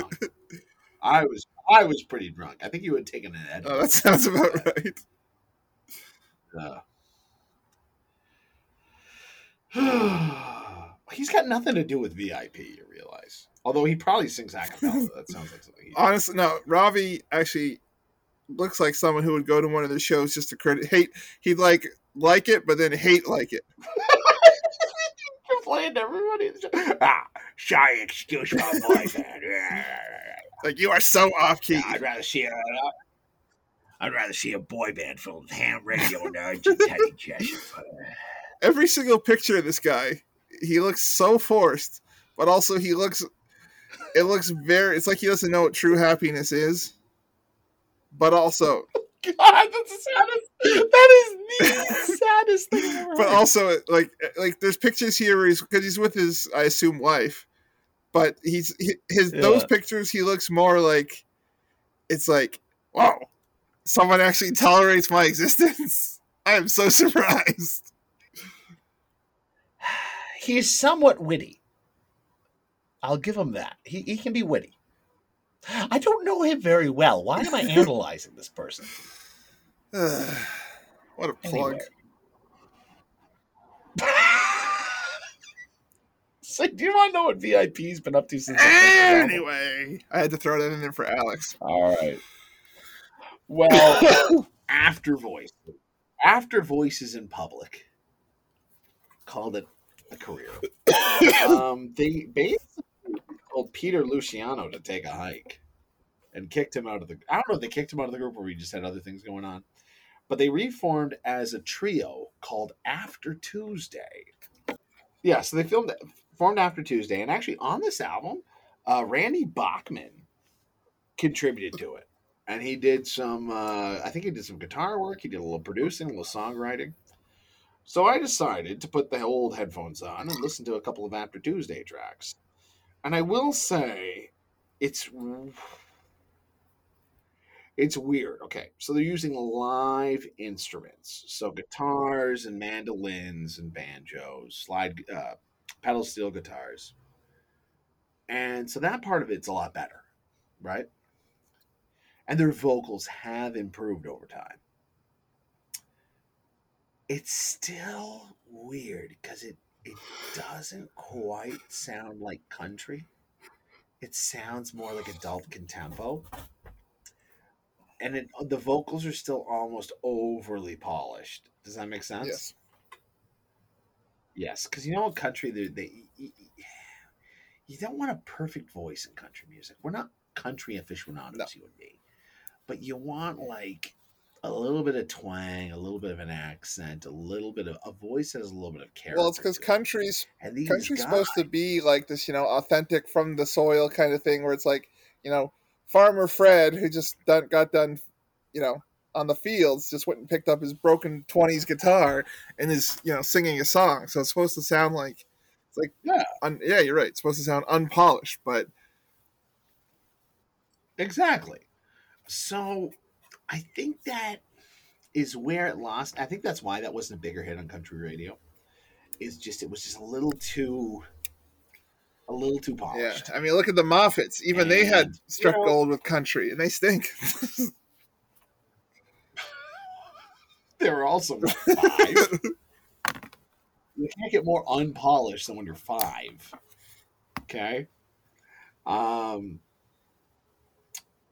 I will say it was a noble effort. They took a chance, they tried something different. It was before the big country boom happened. oh, okay. So before. they're a little streets ahead on that. Yeah, a little bit. And it was honky tonk enough the music that it could have passed. But I just I just feel like had they held in a couple of years, they actually might have had a hit or two out of it. Well, they probably they uh, they probably didn't have a lot of time left because let's be honest, when they wrote or when they sang "Just My Luck," they were probably forty five, so they were already running out the clock pretty bad. did Blue Rodeo? They didn't, they were in their mid thirties I when they know. got their first album. They're one of Canada's greatest. I'm just kidding. I was making a joke about All their appearance that you took many pot shots at. All right, let's take a look at what they've been up to since then. Well, Heslip and Beecroft, our man Marty, Marty B, Um, they did a feature film called Dark Rising in 2007. Uh, not to be confused with the Treat Williams vehicle called Deep Rising movie. Don't you mean Um, Mercury Rising? Has no, that was Bruce and Alec Baldwin. Deep Rising was like it's a cruise ship that gets hit by a sea monster, and Treat Williams. It's okay. In the late '90s, they tried to make Treat Williams, Williams happen, and that's just I don't know why, but they did. Um, actually, there's an old story that uh, Paul Rudd told on Marc Maron's podcast that when he got knocked up, he got invited out drinking with like Rogen and um, Jonah Hill and all them. And he's like, "Oh God, they're half my age," and he just was like, he couldn't relate to any of them. Now he did become good friends with them later, right? Because him and him and Jason Segel did "I Love You, Man." He's worked with Rogen and Jonah Hill a bunch of times, but he just couldn't relate to them because they're so much younger than him. So he did this thing where he was like, "Oh, oh, oh, oh, oh hey, Treat." They kept joking that Treat Williams was calling him the whole night, and they didn't think it was funny, but he kept it up the whole night. And he's like, "Can't do that movie, Treat. Sorry." and he just kept it going. At the end of the night, he like earned their respect.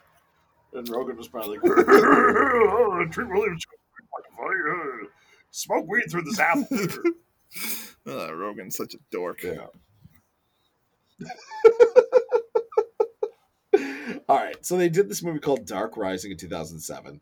Haslip worked as a music teacher, a counselor, district principal in British Columbia. Luciano, the poor soul who got kicked out of After Tuesday, he's fine, by the way. He is a lawyer in Toronto. So if you ever have a court case that needs to get settled in Southern Ontario, call up old Pete Luciano and tell him Teddy sent you. Um, Colson, our man Colson, he would co-host Rogers local TV's daytime morning show. So it was like the Barrie morning show, which has to be tough because you got to compete against all the Toronto morning shows and Hamilton morning shows. But he co-hosted it for a couple of years until 2012. Uh, Marty B and Colson continue to work on music and film projects to this day. In fact, Beecroft had some kind of Hallmark movie he did that he talked about on his Instagram called like Country Crush about people fall in love at a country show, and I guess he did the music for it. So good for him. Uh, but he also worked at Microsoft for a Oh, couple wow. of years, so good for him. Uh, Colson's a financial advisor and a man about town. Citation needed. So he might have added that to the Wikipedia page himself. and um, Luciano also performs in a group called Fourscore in Toronto, a vocal group, which I believe was also the name of the boy band Bobby Hill likes on King of the Hill. Fourscore. And then Hank likes them and goes to a show, and then Bobby's dancing with someone and Hank's freaks out. It's oh, it's a great episode. episode because that's the that's when they show that the his friend what was her name Marie, I think, and uh, her cool her cool parents. Yeah. No. Oh no, Marie was Sarah Michelle no, Gellar. no, you're right. You're right. That's the episode. Marie Sarah Michelle Gellar, but this was the girl who had yeah, the cool and then parents. so there's like uh, there's a scene where they sh- he sees them and they're like driving this cool car and stuff. And he looks over at Han- or Peggy looks over at Hank and he's got like the straw hat, sitting on the little mower, just being like such a square. because the beginning of the episode, uh, Nancy, Minh, and Peggy are talking about like who's got the sexiest Right, right, right. And she's like, "Oh, Hank's pretty sexy," and they're just laughing at it. At and she looks and he's like mowing the lawn in a stupid straw hat that he picked up. What happened? So Dale's like working on the truck or something, and then he's got like a thong. he's got he's wearing Yeah, a and, like, thong. yeah, he's Kahn's doing something, and he's got And like then- muscles, and so he looks cooler. He's, he's got his shirt off, and Kahn's Yeah. in good shape. He has a six Right. pack. Except for the episode where they went redneck. That was funny. He Yeah. had a gut. Um, but or Hank being the square. So like when he's trying to show the kind of dancing Bobby did, like Peggy like turns on all the lights, like opens the windows so the whole neighbor can see it. Hank's like like twerking in their kitchen. And it's funny because they go to the, this Amish town as like a parental date, and Hank's like waving at all the Amish guys, like the guy Nick B Yeah, is yeah. the girl's dad. He calls himself Nick B. He's like all embarrassed. And then this like other like hip couple show up and they're like, "Eh, "Jeez, eh, who who like you're an Amish town with Yeah, this they're guy? like- Who should we call you, Ronald?" And she's like, "Should we call you Ronald Reagan?" He goes, "Hey, don't call me that." And Hank's like, "Yeah, don't call him that." That's a Good great episode. episode. yeah, yeah, yeah. Anyway, that brings us to the end of this this episode. Um, I think we kind of covered everything we. Yeah, I'll cover. say 204. first Fuck's sakes.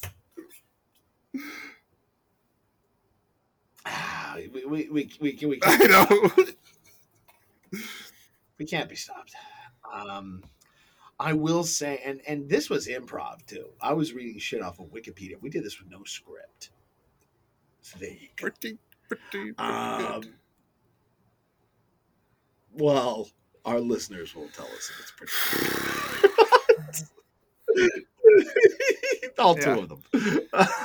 but anyway, I had fun, and I actually had fun listening to this because, uh, like I said, like the nostalgia came through. It was a, it was a fun listen, and um, it just goes to show that. Put it this way: our rock bands were a lot better than our pop bands. And even when it came to pop music, like we were way ahead with like our female artists and like singer songwriters that we were with our male pop Yeah. acts. We didn't do very good for male pop acts. Girls, great. Dudes, maybe. B4-4. Yeah, Len. Four four. Ah, Len's not a boy. It's a pop though. act, but it's it's mixed. But still, they suck. Well, what's funny about Len was you know how they have that like that whole like okay, it was the Costanzo siblings were Len, right? Yeah, and everyone talked about how creepy they were together. Sharon. It was a little. I don't think they were actually siblings. Um, I think it was like a white Oh, stripes okay. kind of thing there, but I'm not sure. I can't confirm that because every time I heard that they, you know, they were actually together at the time, they've since divorced and stuff like that. I've also heard that no, they were siblings, and that was just unfortunate. Unfortunate B roll I got put in that video. but uh, Buck sixty five, the rapper Buck sixty five was in Len. Was he? That's where he started. Was in Len. Yeah, I believe at that point he was known as B Rad. Interesting. Yeah. So I don't think we'll do a. Uh, anyway, do you have any more thoughts of VIP? Ted, we've expelled two hours of our lives on this. That's two hours more than anyone has ever done. So I think we're good.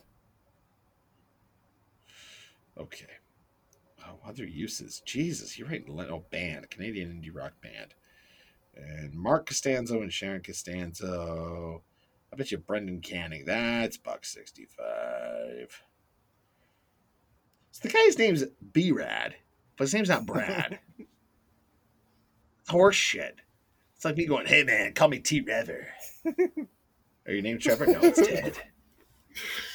this is bullshit. Anyway, um, jeez, it's funny we never peter out this. Well, Oh, just, just, just, just, yeah, the episode. Nah, I got enough. see, if this was a TV show, I would just like walk off the set. It's like, what do you want from me? I'm out. Um, I'll do the Letterman bit where he takes off his jacket and just walks off. My apologies to Blues Traveler. I'm Um, yeah. So if anyone's listening, please head over to Spotify or Apple Music, wherever you can leave a nice review. Do so. I think we only last time I checked, I think we had two, maybe three reviews up there. Um, couple of it's more than I thought we would have. I didn't write one. Adam wrote one. Is one is is No. one by you? So there Um, you go. DeLon likes it, and uh, Brent to my brother, uh, Jordan. I know McDuffie and Bucci listen. They both listen. Um, who else listens? I think that's it. I like how like our close friend group, like Campbell, Tom, Parkhill, Brandon, they don't listen. Brandon wanted me to listen to his podcast. Since when does Uh, Brandon have a a podcast? He does, he doesn't have one. He was a Oh. guest on a podcast for his job. He's like, you got to listen to this. They had me as a guest on their podcast. I'm like, Brandon, me and Brian have a podcast. and he go, I'm like, hey, if you listen to my podcast, I'll listen to yours. He's like, hey, you know, I think that's pretty good. I mean, I'm okay with them not listening because then I can take my little pot shots and they'll never find out. But I mean, 90% of the time, it's not anything I wouldn't say to their face anyway. So Oh, exactly. We, t- we you know what? when, you, when you go from teenagers saying the most horrible things you could to each other, when you're adults, it's just it, it's it's do whatever you want to do, I mean. I, we can put we can put this into perspective for people with just one story, where literally one time Ted and I were walking home. God damn it! I can't take another one of his stories. Fine. Go ahead. No, No, it's just like we were saying goodbye to Campbell. We were parting ways. He's like, he's like, have a good night, Campbell. He's like, hope you get hit by a bus. I was like, what? Who says that? That's our friend. he said to me Yeah. specifically. I think he said, "Bye, Brian." Tell me I hope Right. you get hit by a bus. Anyway, signing off. I'm Brian. We'll do it for the content. Do it for the content. Shut up! How I'm, I gotta go to the can. you. Nutty, nutty. Till next time.